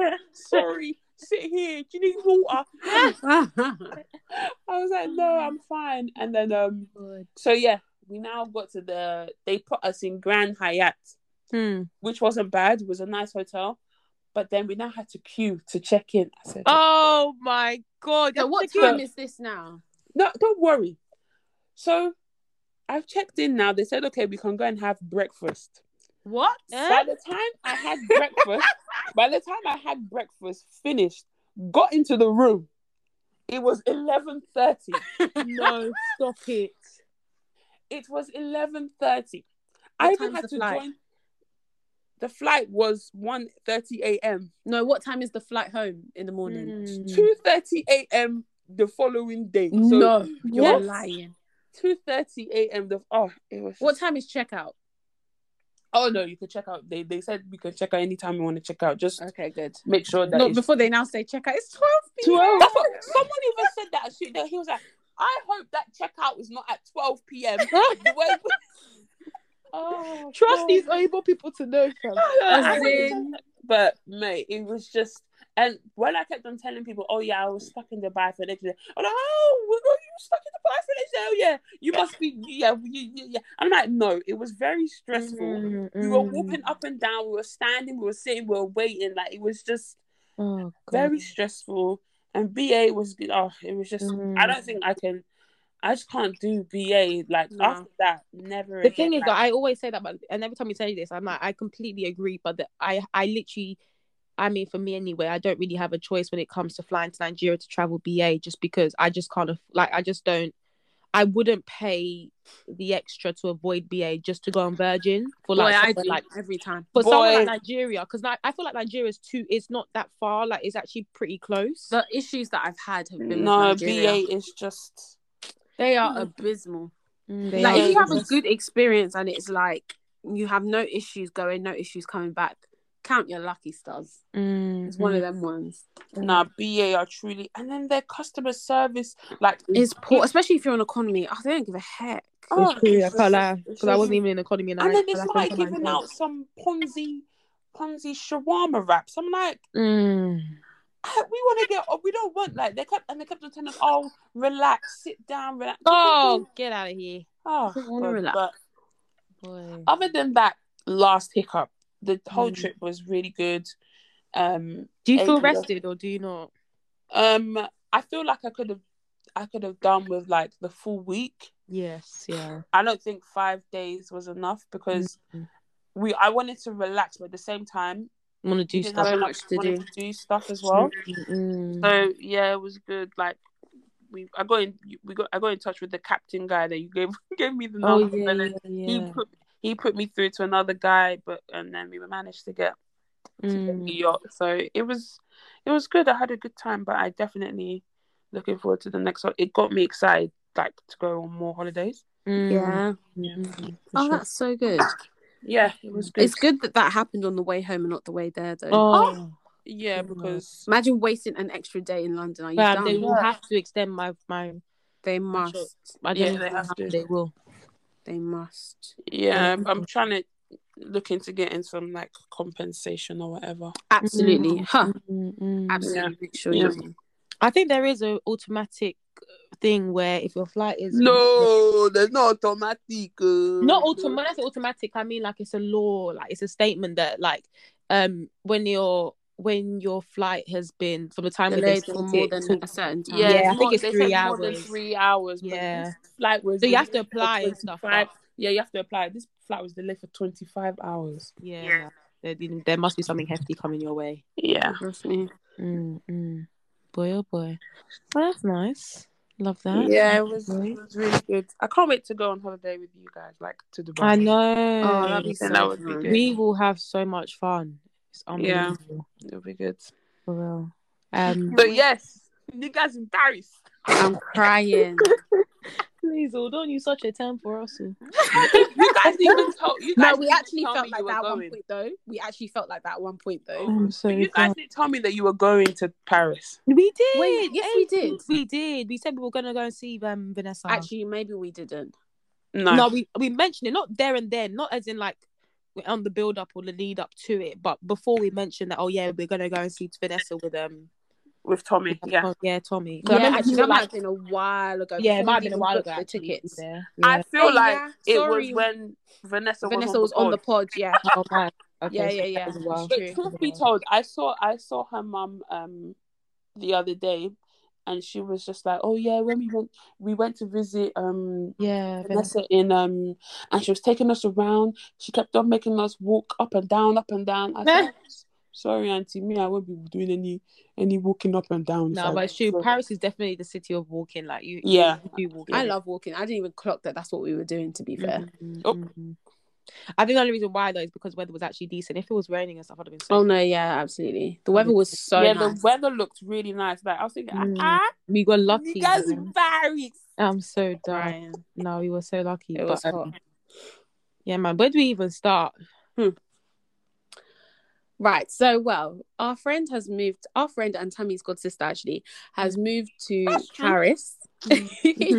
Moved to Paris in the new year, and we've been trying to see her for a while, but Paris have had quite like strict rules about UK citizens and just tourists in general coming to France, because they are, especially like Dubai, very strict about masks and stuff. That's because they had such high cases. Remember, they had really high cases, yeah. So anyway, they were just strict about the whole thing. You had to be double vaxxed, you had to be this, you had to do that. Anyway, so now we were like able to go and see Vanessa. And so we decided to go for 3 nights. So we went on a Thursday night and then we came back on a Sunday night. For me to even thank God it was a train, because if it was a flight, I was definitely missing that. We got a train from Eurostar and it was just so easy. We decided to go with a train actually because there's no like weight limit and you don't have to now be putting your liquids in extra bottles and doing 100 mils. That is true. Yeah, man. And like I got there like I was rushing and we even still were sat on the train for like another 15 minutes before it moved. So like I get there just 45 minutes before the train left or something. And it was all fine. It was it was funny because we got on the train, we were sat because there were 3 of us. Got on the train, there was a man already sat in the 4th seat basically. So it was like a table seat, if that makes sense. So 2 seats on either side. Yeah. So there was a man sat in the 4th seat, then we now sat in our 3 seats, We're talking, giggling. I didn't think we were that loud. It was just the early stages that we were not even like in our we hadn't even started getting into the nitty gritty of the conversation. Right, we were just like doing our how was your day? Like my guy, before the train even started moving, he got up and he went to find another seat. Honestly, he already knew he was in for trouble. Yeah, he was just like, there's no way I'm sitting next to these girls this whole entire trip, like all the way from London to Paris, and this is how they'll be shouting. How long is the train? 2 hours. 2 hours? That's not bad. It's literally like going to Manchester, mate. Yeah, that's not bad. Trust.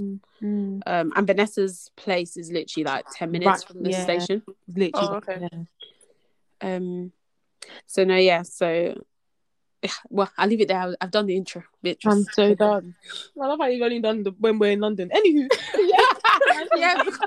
Man said we've done the intro. Anywho, I've done the intro. How we decided to get to France. How we got on the train. But yeah, no. What was even funny is that when we were about to go, like, you know, you have to show like your NHS COVID pass. Mm. There was one lady, and she was basically like, oh, like, you know, the pass. I saw you guys like flash something on your phone, and she was basically saying that the only evidence that she had that she double vaxxed is the damn card that she got. And I'm just like, come on, dog. Not her trying to ask us for advice. I was thinking, sis, we're currently in the queue. You're not to making show them the barcode. I don't know what you're gonna show them, bro. I don't know what the heck you're gonna show them, because boy, there's no ID, nothing on that one. Wait, I didn't see her again after that, you know. Yeah, we made it. So it is well. Like, we don't know when she made it to Paris, but even on that, sorry, one of my friends was like, "Oh, how did you make? Like, how did you get in? Like, so many of my friends have been trying to go, and they kept on getting turned back at the train station. Turned back? Yeah. How? I don't know. I think these people just aren't double vaxxed. I think a lot of people don't know that you have to be double vaxxed. Like, even if you want to self-isolate, you have to be double vaxxed for 14 days. Yes. And even if you want to go and self-isolate on your way back, it's not possible. They don't allow you to travel. No. Because literally, what I'll get onto is when you're in France, like, everywhere you go, like, and Vanessa was telling us, like, even if you're standing outside in the park, like, in a pub, drinking, like, they will still ask for your pass. So, literally, you need to have it on you. Like, if your phone is dead and you don't have a pass, that's it. You're not going anywhere. You're done. A restaurant or to enter even... Beatrice, remember when we were just trying to... This was before we even got into the cathedral. Just get past that barrier to get to a barrier. Outside open space. You have to show your COVID pass. Yeah, it's mad. But so there we got to our girl's place. It was really lovely. Like, her apartment is absolutely stunning, beautiful. Like, so nice. I took some notes in terms of the candles and stuff. Yeah, yes. And the interior, the candles, the bedding. I basically replicated her room. So if you guys come to my room now, you will see Vanessa's room there. But anywho, so it was really lovely. And we basically spent one day doing all the touristy stuff while our girl was working. And that was basically when we went to go up the Eiffel Tower. We made a big mistake though. Wait, before you even go on to that. So on the Thursday night, we were like, should we go out? We were like, oh, we're so tired. By the time we actually got to Paris, it was 10 something, past 10. And we were like, should we go out? Then we were thinking, maybe we should go to bed. Then we were like, do you know what? Let's just quickly eat McDonald's and go to bed. We were so tired. Then the next day, we realized that Midas, you know, the Jagaban, she was in Paris and she was performing that night. Yeah, we missed out on that. And then our friends. Oh, in fact, let me go on that one, because listen. Okay, sorry. Tommy still actually killed me that trip. So imagine, you're watching an artist has performed, they've performed at a venue, and you know how like an artist can go on their Instagram and see that you tag them in your own story, so then they might repost like just random. Like, if it's like a good verse, or if it's a good verse, if it's a good video, exactly. So that's what Midas was doing, was obviously like re-uploading the things where she was tagged, like where she was tagged. Yeah. So tell me why Tommy thought, okay, cool, let me message one of the random people that Midas has reposted and message them to see, what's going on with the club. I'm not echoing everything I'm saying, but anyway. Yeah, because I started the story, so I have to make sure people know that what's going on. It's the words you're choosing is actually killing me. Like, what's going on? No, but it's true. Me too. I wanted to tell the story. You said you wanted to tell it. Me, I'll echo you now. Don't kill me. Oi. So then she messaged the random guy that Midas basically reposted and was asking like, oh yeah, like the club you went to, like what's going on? Which obviously is calm. But then she was like, oh yeah, like he must be a promoter. I'm thinking, why must the guy be a promoter? Like, it could literally be a random stranger. So then she's literally speaking with this guy, and obviously now our girl told me, you know what I mean, our girl's fine, you know what I mean. So he must have obviously clicked on her profile, and be like, this is somebody that I want to see tonight, and then started saying, oh yeah, let's go, like come to this club, I'll get you in on the list, like what's your friend's names, like give us the detail, blah blah blah. So Tommy's like, yeah, no, I've spoken to her promoter. Sorry to interrupt. Do you know what was funny about this whole situation? It wasn't until like almost the bitter ends that I realized that actually Tommy had absolutely no idea what the heck she was doing.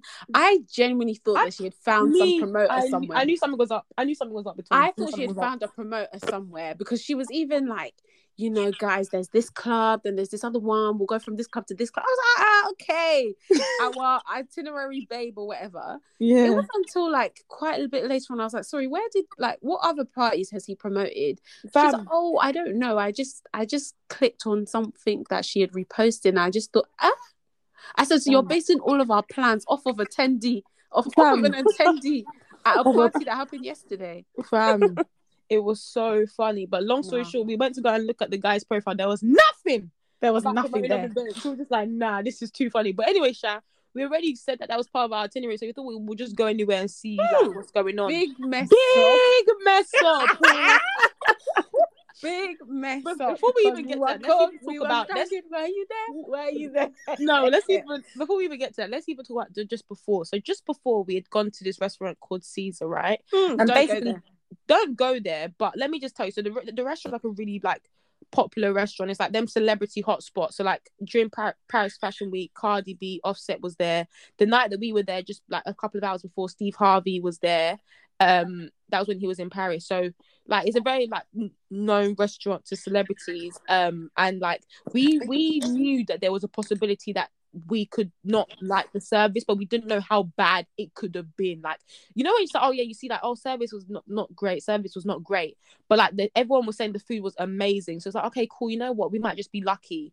We were not lucky. All we arrived at, let's say 10:15 or 10:20, and essentially we were stuck waiting for a table for about an hour and a half outside. Oh my God. Outside. Like, this is in the cold. I was basically like not naked but I was basically naked, like we were all naked. We basically wearing just dresses and skirts. Sorry, weren't naked. I wasn't naked, dude. He wasn't naked. I was naked. I felt like I was naked because I was wearing a dress and heels, and like I didn't have a jacket on me at all because I just thought I'd be going into a restaurant. Do you know what I mean? So I was. Do you know what was, again, I'm so sorry to interrupt you. Do you know what's so sad about that whole situation? Basically, we had like a really good Uber driver. Like he was already playing banging music from before we even got into the Uber. So we were gassed. We were singing. We were dancing, we were jiving, and we just done a shot. We just done shots before. Yeah, we had drank beforehand. We were on a level. Yeah, come out the taxi now, and we see a long ass queue. But we're thinking this has nothing to do with us because we have a booking. Cool. Get into the queue now. Tommy had booked. I'm so sorry, Tommy, that we have to keep dragging you on this pod. But anyway, Tommy had booked a table, so we were like, yeah, this queue has nothing to do with us. Then we realized she'd actually booked the table for tomorrow, not today. We were like, okay, big mess up. So no problem. Reply to the email, edit the date from below. I wouldn't suggest that people do that too, but we were cold and we were desperate. So anyway, reply to the email, edit the below email to actually say that the date is today. So anyway, the waitress comes over and she's like, do you have a booking? We're like, yeah. She was like, what's the name? We said, Tommy. Then she was like, oh, the name's not on here. I'm coming back in 2 minutes. Never saw that woman again. Then we're waiting now. No, then I went over to the doorman and I was like to him, like, we have a booking. And then he was like, so does everyone else in this queue. I thought he was lying. I went back to the queue, asked the people in front of us, do you have a booking? We were like, at this time, it's like, what now? 11:15? Asked the people in front of us, do you have a booking? They were like, yeah. I was like, what time? They said 10:00. I said, we're finished. When I say, Tammy, there were about like 4 groups of people in front of us. Big groups. Big groups. And we were at the back of the line. We were finished. So we were basically like waiting for like an hour and a bit outside, then a bit like basically like another 40 something minutes inside where they just chucked us by the bar. I'm so sorry. Before we even got inside, right, so we thought, like, after you queue outside, you go inside because there's a table ready for you. So we were happy. So we were rejoicing. Thank God, oh, time to sit down, oh. Not knowing that there's a separate queue on the inside. And the people that we saw go in straight away from the beginning were still in the queue inside as well. Yep. We were like, yeah, we're finished. Like, we don't know if we're going to eat here. And it was too late where we had committed to this restaurant. Yeah. We couldn't go anywhere else because all the kitchens will be closed. So it was just so peak, but I don't want to spend too much on this because there's other parts that's funnier. But essentially, long story short, we were there for so long waiting to be served. At this time, we were tired. Someone spilled drink on Sharon's feet. like their cocktail. The waiter that was the bar server, whatever that was, you know, bartender was serving the drinks, splashed water and Sharon's and Vanessa's face. Like, there was just a lot going on that we're just like, nah, we're sick and tired of this, man. Like, we're ready to bounce, fam. But then obviously got seated, and what was so annoying was actually the food was pretty like decent. Like, it was actually okay, but it wasn't obviously enough to justify the rubbish that we had been through before. But I wouldn't recommend people go there just because of the service. It was actually really poor. But yeah, I can understand why people do enjoy going there, because actually when you're seated, the vibe from the moment where you're seated to like when you're actually eating the food, the music they're playing, like, it's actually 10 out of 10. I can't lie to you. I can't fault it. Which is just so annoying that up until that moment, like, everything was just absolutely trash. But yeah, that was a restaurant that I wouldn't recommend, but if you go on Instagram and see it, you'll understand why. It's like a celebrity hotspot. So that was that. And then, yeah, I think we'll just skip across like the majority of other things. But the funniest thing that literally had us weeping was an incident where, and I call it the incident where we're about to be locked up. And I know that sounds like I'm exaggerating. I am definitely exaggerating, but the moment was so funny that this is probably where Sharon said she was laughing so much. Like, what happened? It was just so mad. So I'll start there, Sharon, you can end this because I'm sure people are tired of my voice. But essentially, we were now getting ready for, I think this was the last night? Was the last night on school? Yes, the last full night, yeah. And basically we had to, what we wanted to do was, this is when we were going to the Eiffel Tower to take pictures, like near when it lights up. So we wanted to go there, and it basically lights up like for 5 minutes every hour. So if you miss that, you're stuck. So we were like, okay, cool, we have to time it right. And then also we had a restaurant booking as well. So we had a lot to do like that later on in the evening. We basically spent the majority of the day shopping. So we were carrying like bags, like obviously like designer bags, because obviously we've done like proper shopping there. So we're now getting the train, we're about to head back, and normally you could walk, but we were just so tired, and we obviously knew that we had a lot going on. We were just like, okay, cool, let's just quickly get the train. And the train would have been like something like maybe like 10 minutes. We literally would have been on train for 2 stops. Yeah, it was so quick. And the journey, even just to put the amount there, so you guys can understand when it comes to the story, the journey for that would have been like €1.90, which is basically like £1. You know? It's very important that you guys remember what I'm saying. It cost €1.90 to make that journey. Cool. So what happens when in Paris is where you can basically order like single tickets and you get a discount if you like do bulk buying. So we basically were buying in bulks of 10, and whenever we finish, we'll buy a new bulk. And what was annoying actually sometimes is the tickets that we got, even though we had paid, sometimes in the machine it wouldn't work. It would just, like, you know, when like a ticket's been near your phone or something, the magnetic strip or whatever on it, it wasn't reading it. So at this point now, we just arrived at the station. I'll hand over to Sharon to now continue the story. Okay, cool. Just remember, I said the journey cost €1.90. €1.90. That's so cool. Essentially what happened was, right, we had the right number of tickets, but there was a particular ticket that wasn't working. The queue for the tickets was so long, and like Beatrice has already mentioned, like we were on a time crunch because Tommy really wanted to take pictures by the Eiffel Tower when it's lighting up. So, and we had dinner plans as well, so we were in a rush. So Vanessa was like, do you know what, Tommy, just come behind me. Sharon and Beatrice used these other 2 tickets, the ones that supposedly should have been working. Cool. Tommy now goes behind Vanessa. That's fine. Me and Beatrice try and use our tickets, and they're not working. And basically, there's a way that you can test that a ticket's not been used, because on the back of the ticket, it prints the date and the time that the ticket's been used. So our tickets had not been used, but they still weren't working, right? So I was like to Beatrice, we're going to have to stand in this queue and buy 2 more tickets because, like, we can get through these barriers. Then I kind of peer over to try and tell Vanessa and Tommy that, like, oh, we're going to have to buy tickets, because essentially we should have been directly behind them, but of course, like, we weren't, because our tickets weren't working. And I said to Beatrice, like, I feel like they're talking to ticket inspectors, or like they've caught Tommy or something. Beatrice looked over and she was like, no, I don't think so, I think they're just waiting or something. So I was like, I feel like they are talking to ticket inspectors, but whatever. Standing in the queue, we buy 2 extra tickets, we come through the barrier now, and we see Tommy and Vanessa arguing with these 2 women. So obviously, Beatrice and I are like, what the heck is going on here? Trying to catch up, find out what the problem is. So we come in and we're like, what's going on? And then they're trying to say that they're going to charge Tommy €60 as a fine because she came in behind Vanessa. Now, you see me, yeah, I can't lie. These are my girls in there. I don't even fully really understand what has just happened. But I need to obviously back the situation. So I'm like, excuse me, that can't be possible because I literally have her ticket here. So I'm now showing a ticket and they're like, well, why do you have the ticket? Why does she not have the ticket? That's obviously the ticket that you just used. So I turn it around and like, no, it hasn't been validated. You can see the ticket has not been used. And she was like, well, why do you have the ticket? And I was like, the ticket doesn't work, which is why she came through behind Vanessa. They're all arguing with us, and I was like, I'm not going to lie, like, it's not our fault that we bought a ticket from your company and it's not working. Last, charge us €1.90, which is the cost of the ticket, unless we go in. I don't understand this €60 fine.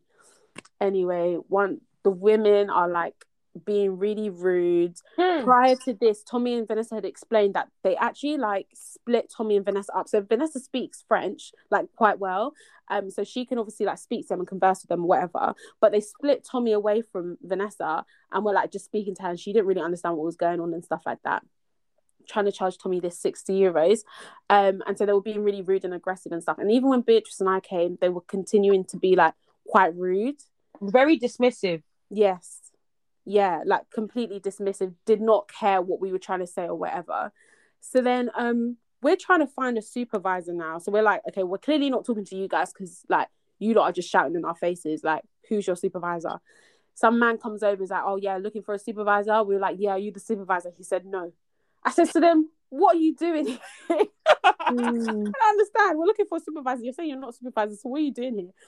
So then eventually we're like, okay, so who's the director? Like, who's the manager? So then some other man comes over and he's like, yeah, I'm the director. Like, what's the issue? Explain the situation again. He was like, yeah, but you still broke the law or whatever. Oh, by the way, they've said they've called the police.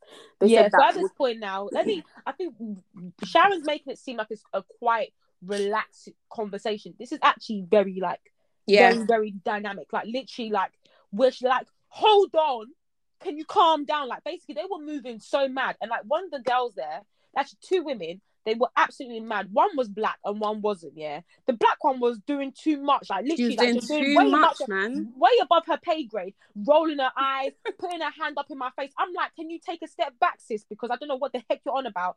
And then even to the point where it was getting us so mad. And obviously, like, we aren't the type to, like, talk about, like, classism or talk about, like, oh, yeah, like, we've got money and stuff. But we had to stress to them that this isn't about us not being able to afford €60 because we damn can. The issue is the principle of why are you charging somebody who has not paid the company the same amount as somebody who's trying to bump train altogether, whereas we pay. So we were just so vexed. We were trying to argue the point that you guys are moving crazy. And the way they were dismissing us, like, as if we're struggling to pay, like, as if it's like, oh, yeah, we're trying to run away because we can't afford it. Even when, like, we had to stop and be like, sis, can you not even see the bags that we're carrying? And you're coming to say that. No, we had to. Like, and honestly, it was so mad. Like, it was so heated. Like, there was so much going on. And there were other people as well that were basically being caught. So, like, one minute we're talking to somebody. Next minute, she's like, hold on. She starts running across the place. Yeah, no. Honestly, I think it was commission-based. I can't even lie. Yes. Because the way... No, Tammy, you have to understand as well, they're hiding behind the walls. You see in England, yes, yeah? Yes. You see in England, yeah? You see in England, yeah, the ticket inspector is before the barrier. So if you have any issue with your ticket, your Oyster card is not working, something, you can show them your ticket. You can see them. You can show them your ticket. Hello, I've got a day travel card or whatever. Yeah, it's not working. Can you let me through? They open the barrier. These people are hiding behind the walls. They just jump out. There's like seven people hiding behind the walls, yeah? If you bump, they start chasing you down the aisle. Yeah, literally, they start chasing you. And then they bring out it's like they've got £60 set on the card reader already. They're like, yeah, 60 euros. I think they thought with us that they could just charge us €60 and be like, okay, let's be... No. And when he said they've called the police, that's what we said to the police. No, but you're forgetting, Sharon made one comment that killed me. Sharon was like, okay, so are you going to ask the police to pay the €1.90 to enter the barrier to come? No, but honestly, because I'm so... No, because... Okay, right, let me explain. It was so funny. Let me explain. Do you know why? Because Tommy now started... I was so surprised by Tommy's lack of gra. Do you know what I mean? Yeah, because with us, yeah, we're on smoke. Like, and you can tell by my voice, like, whenever there's something happening, like, I am animated. You have to keep composure. Yes. Bam. You can't show any weakness. Yes. That's where they get you. Trust. If you any sign of weakness, if you start to cry, you're finished. You're finished. If they say police, you say, yeah, bring them. If they say soldiers, you say, bring them. I said, let them take me to the station now. I will explain the same thing that I'm saying. So I had to be like, because Tommy is now like, oh guys, let's just pay. And I said, Tommy, are they gonna ask the policemen to pay $190 to come through the barrier to come and talk to us about this? Do you know how many times they would have to call the police? Because like Beatrice said, there's other people that are fighting the €60 as well. It's not just us. And there's even like, and also like a point where it's all like, black people. Yeah, there's even like youngsters, like 12-year-olds. You think 12-year-old? The reason the 12-year-old bumped the thing in the first place is because they don't even have €1.90. You think that person that doesn't have €1.90 is now going to have €60? Like, please, do you know what I mean? So you have to tell Tommy, take time. We're actually not paying €60. And it's so funny because obviously it's only Tommy that's getting charged here. Like, Vanessa, Beatrice and I have nothing to do with this €60. Do you know what I mean? But it's like we were fighting the case harder than she was. We've got dinner. I said, we will make dinner. Don't worry. But yeah, let me even continue. So the guy, like this supervisor or director, whatever you want to call him, he's now coming. He's a bit taller, he's a bit bigger, whatever. But you know, we're like, we can handle this, man. Like, we got this. We got this in the bag. We ain't moving. So we're now obviously going back and forth. Yeah, me, I'm also, because I'm directly in front of him. Like, Sharon's a bit to the side, but I'm directly in front. So I'm giving it. He's giving it. Yeah. And then he basically like says something. I said to him, look, the longer you leave this, the longer you're waiting. Basically, at this point, we had basically concluded that, okay, you know what, we'll pay as long as we get all the, you know how every single, like, ticket inspector or whatever, if you're working for a company, you have, like, an ID number that's attached to you so that if you want to, like, make a claim or something, or to identify who was there. So we're like, okay, cool, we want to make a complaint because obviously this is a spectacle. Like, you guys have done too much. Beatrice, even before that, the whole thing about the number was even like, we're going to appeal, we're going to pay now. Yeah, that's what I'm saying. So we're obviously you were just talking about complaints. Sorry. No. But we're going to obviously appeal the money. When we said we'll pay, but we're obviously going to appeal it. So we need the details of everyone here. And also, we're going to add on top the fact that you guys are actually rude as well. You made us feel like this type of way, this sort of aggression, this is too much. So we're now like, okay, cool. Oh, yeah. Mrs. Woman, let's collect your number. She opens her thing. We collect the number. Okay, well, like the other woman that was there. Now, bear in mind, the one that's given us her number is black. So she's complied, though. The one that's rude. Now, the other one that's not black. Oh, wait, we even forgot about the whole Tommy recording the conversation. You know what? Yeah, let's go back to this, but let me continue on this one. So we still like, okay, where's this other person? Like, we also need her ID because there's no way in hell I'm just taking down the black woman's name when I know for a fact they wasn't just her, it was somebody else. Because we know that these people be doing that. And you know about where you see, like, in the workplace where it's like more than just the black person that's involved, yet it seems to be the black person's name that seems to be brought forward and always be mentioned and always be referred. So we're like, nah. We're not going to lodge a complaint against this woman by herself, even though she was rude and she deserved it. And even me, I went to her, sis, you know, you were rude. And she started laughing. I said, you're not serious. Anyway, so she was bad. And we were like, okay, we'll take your details. But this other woman, she then started moving mad. Like, you know, when it's like as if, like, somebody is just so delusional. She was like, why do I need to give my number? I wasn't even here. And then she went to go and say that she doesn't even speak English. Well, like, how did we even speak to you if you don't speak English? No, you think we can understand French? That speak English thing was funny because it's like we were speaking to you though. So like, what do you mean? We don't understand French, so we wouldn't have been speaking to you in French. So I don't know what the heck you're on about. But the point that Sharon was making in terms of, you know how for us, like when we're in a situation where it's like heated, especially when you're against like, not the police, but like, police and those type of authorities. You tend to kind of record a situation just to protect yourself. But obviously and also because in this situation, they were speaking about us in French. And even though Vanessa was there, we couldn't, like the three of us, me, Tommy and Bitch, we couldn't fully understand everything that they were saying. So it's not us that they will now call nigga in French or they now come and lie against us in French or... No, impossible. So we recorded. So Tammy had brought out, Tommy had brought out her phone to record and was recording the ground. Then they immediately heard that, they just started moving back. Oh, why are you recording? You said, nigga, you're not allowed to do that, blah, blah, blah. Tommy was like, listen, we're not even recording your face, we're recording the ground so we can keep this as evidence, obviously, when we're going to appeal and stuff like that. And they were just moving absolutely mad, like, you can't record. They even wanted to snatch her phone. I'm thinking, you better calm down. Don't touch me. Put that hand back in that pocket. I don't know what the heck you're doing. But that was one of the other side things that happened. So, like I said, we were trying to chase this woman that was basically claiming that, she wasn't even there, which she definitely was. Number two, she was claiming as well that she doesn't know how to speak. She even said, I don't know how to speak English. I'm thinking you're even saying in English. But anywho, she doesn't know how to speak English. She was there. So we were literally going back and forth and we're speaking to this supervisor. And I said, listen, the longer you're leaving us to wait to get these numbers, the more it's going to look bad on you because this is more time you're wasted. Immediately I said that. He said, oh, so now you're threatening me? I said, oh, we're going there. I said, okay, cool. I said, is it because I'm black? I had to. I said, is it because I'm black now and that we're black that I should not put the blame on somebody that's black and not put the blame on somebody else? So and not even just that. How can somebody just say, the longer we're here, the worse it's going to look? Because, of course, on the appeal, you're going to write the time. You're going to put the time stamps, the time that you started the conversation, the time that you ended the conversation. If we say we've been here with you, talking to you for over an hour about a £1.90 train ticket, obviously it's going to look worse. And then he now started saying that Beatrice is trying to threaten him. I'm thinking, is it because she's a black woman that she's threatening? Absolutely. And I said it. I'm just stating facts. So I said, stating facts. I said, I'm not going to put the blame on just a black person. I know that's what people do. I'm not going to do that. I need the other person's detail. So long story short, now this woman's doing too much. At the time when we're trying to get her number, she's now probably bagged another 3 new people that she's seen. That she's seen across the barrier, and they all happen to be black as well. So long story short, there's just a group of black people basically being, you know, surrounded by the ticket people. Before you carry on, sorry, there was even a point where she started lying, but she did it in French, and she didn't know that Vanessa understood French. Yes. So Vanessa then turned around and was like, "No, that's not what happened." And then the man is like, "Oh, parlez français?" And then he was like, "Oh, why aren't you speaking French?" And she's like, "And then she was like, can't speak French." Exactly. She's like, "All my friends don't speak French. They don't understand French. Why am I going to be speaking in French?"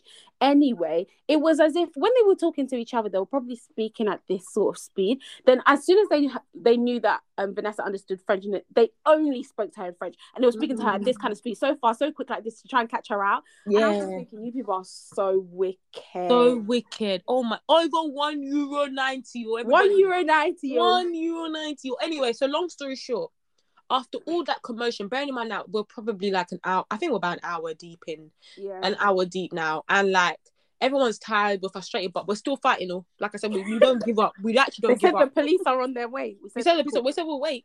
We'll wait till... Long story short, basically, I think there was another room that was next to us. I was even causing more commotion that needed more assistance. Yeah. More backup. The director was needed there. Yeah, the director was needed there. And I think they just knew that they weren't going to get it out of us. So long story short, the black woman that was very rude to us at the beginning, and she was like very, very dismissive. She basically was like, au revoir. And she gathered us in a huddle and then pushed us in the other direction to say, just quickly, like, run. Like, basically, she was like, go. Brother. Not au revoir. Fam, au revoir. And just put us in a huddle and then pushed us. Yeah, fam. Bear in mind, the direction that she pushed us was the opposite direction of our platform. But we went that way anyway. We went that way anyway. We was paying 60 euro. But literally, that moment was so funny because there were just so many things happening in the background. Yeah, like, you know, when a moment happens and then like, people making comments and things are happening on the side. For me, it was the fact that there were so many people getting bagged at the same time, and they were just jumping up. Like, the way Sharon said it, I don't think you guys understand. Like, they were hiding. Like, they were doing, like, secret stuff. Like, they were hiding on the side and, like, using the one eye to look. They'll just jump up. It's permission-based. I give a heck. Yeah, man. It was mad. But I think the funniest part for me was the way Beatrice and I jumped into the situation. Like, we didn't even know what's going on, but we had no idea what the heck was going on, but we backed the beef anyway, obviously. Absolutely. Of course. Bam, have to. But that was that, and it was just so funny, like, we were saying as well that firstly, for me anyway, it's only because, number one, Vanessa was there, and Vanessa's been living in France now for 10 months. If Vanessa says we're not paying, that's it, period. And also, just because it's like France as well, like, I don't know, I don't feel like that threatened, but we were saying, if this was Dubai,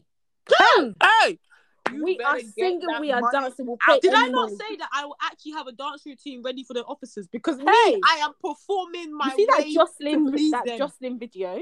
Yes. That would have been me. With Stevie J. Yes, gotta bounce it, you know what I mean? Literally, that would literally be me. Like, I would say I'll do a full-on performance, because even seeing the news of that guy, it wasn't even his own CBD oil that he was carrying, or that he's now in jail for 25 years.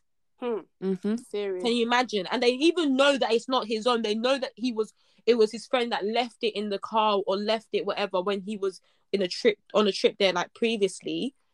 That is absolutely mad. So yeah, we were like, nah, if it's anything else, if it was Dubai, Saudi Arabia, wherever in the United Emirates, if it was Qatar, Turkey, So at those places, I will calmly hold my lips. But France, oh please, oh, zut alors, like God forbid. Not zut alors. Did we even see the police that they said they were calling? As in, of course, there's no signal down there. There was actually no signal down there. So there's no signal. But yeah, like overall, that trip was just so funny. But I had so much fun. Like that was actually my first time in Paris. Which everyone's still so shocked. Everyone's like, oh my God, every time I mention it, oh my God, how have you not been to Paris? That's so crazy. Yeah, I've never been to Paris either. Yeah, but honestly, like, I don't like city breaks. Like, I have always said it. It's just not my vibe. Like, I will go, but it has to be really short. And I know that trip was short, but it's never really something that I would like take off loads of days off the week of work, for example, to go on. Like, I just wouldn't do it. But honestly, I had so much fun. I can understand why actually people might go back, because I definitely would love to go back. And I'm not sure whether that was also because we obviously stayed with Vanessa, and where she lived was literally like prime spot, prime location. Whereas I know a lot of people that go to Paris, because those places are so expensive to stay in, you do tend to need to travel like to go like to the center, whereas we were already in the center, so we could walk everywhere. But it's a beautiful place, man. Honestly, really loved it. And you can definitely feel like there's I can understand why people go for like love and like, you know, Mark, like, you know, getting married, getting engaged and all that sort of things. But no, it was really nice. I enjoyed myself, man. Definitely have to go back. I feel like the shopping experience there as well is just it's one of a kind. I kind of like. I would definitely pay to go on the Eurostar to shop over there, to obviously benefit from the tax-free shopping. But absolutely not even incredible. Just that, just the way we were even treated in stores and stuff, like, well, I don't know if that had anything to do with like the way we were dressed or whatever. I don't think it did, but I don't know, but just even the way like the people would address, like approach you, and like how nice all the like assistants were, and it was just so nice, man. Very respectful, whereas, you know, even in London that's definitely not happening. No way, absolutely not. No but, way yeah, man, that was wow, this Paris in a nutshell. Yeah, Paris was really good.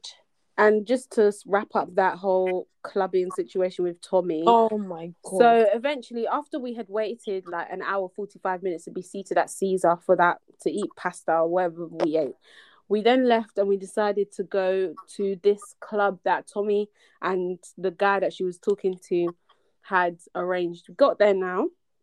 I was like to Tommy, like, so are we on the guest list or what? She was like, oh, I don't know. Let me call the guy.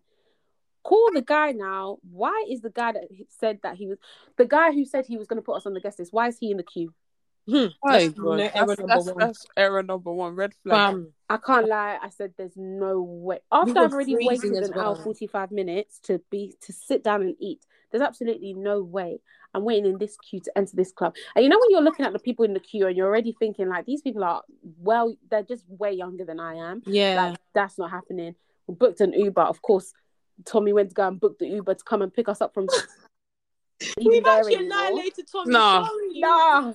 We said, Tommy, just put your phone down. You've done enough, Dad. You've actually done enough, because you almost got us arrested. You didn't book the right hotel. You didn't book the right restaurant. Now we're in a queue with somebody that's supposed to get us in. That's so funny. Honestly, it was hilarious, man. Oh, it was gosh, so that was a funny trip, man. For real. But funny trip. Bro, I guess that wraps up our holiday tales. I hope you guys enjoyed this episode. I know it was quite light, but light. No, not light as in is it not very serious? Yeah, not very serious, not very insightful. Do you know what I mean? Like, not light. This might be one of the longest episodes we've done. This might be one of the longest episodes we've done. I was even meant to go out, and I've tried to message saying I can't go out anymore. But anywho, that was too much. But yeah, that brings us to the end of this episode. Hope you guys enjoyed it. If you guys went away as well, let us know if you guys have been anywhere recently. You know what I mean? Always looking to add places to my list. But yeah, hope you guys enjoyed it. Make sure you guys follow us on our socials at BTSpod_ on Twitter and on Instagram. And I actually have a question, guys. I know you guys are going to but just want to know, like, are you guys still liking the fact, or like still okay like listening to us just on like Spotify, Apple Music, or not Apple, sorry, Apple Podcasts, or are you guys the type that like prefer to watch to watch podcasts like via video, just let us know anyway. We're not saying, we're not guaranteeing anything cool, but we're just obviously interested to know how you guys obviously like listen to us, and what you guys, how you guys listen to other podcasts as well. So let us know, make sure you tag us BTS with your response so we can take note of that. But yeah, that's it. I hope you guys have a lovely rest of the day. You're watching, listening to this, and we'll see you guys in our next episode. Bye. Bye. Bye.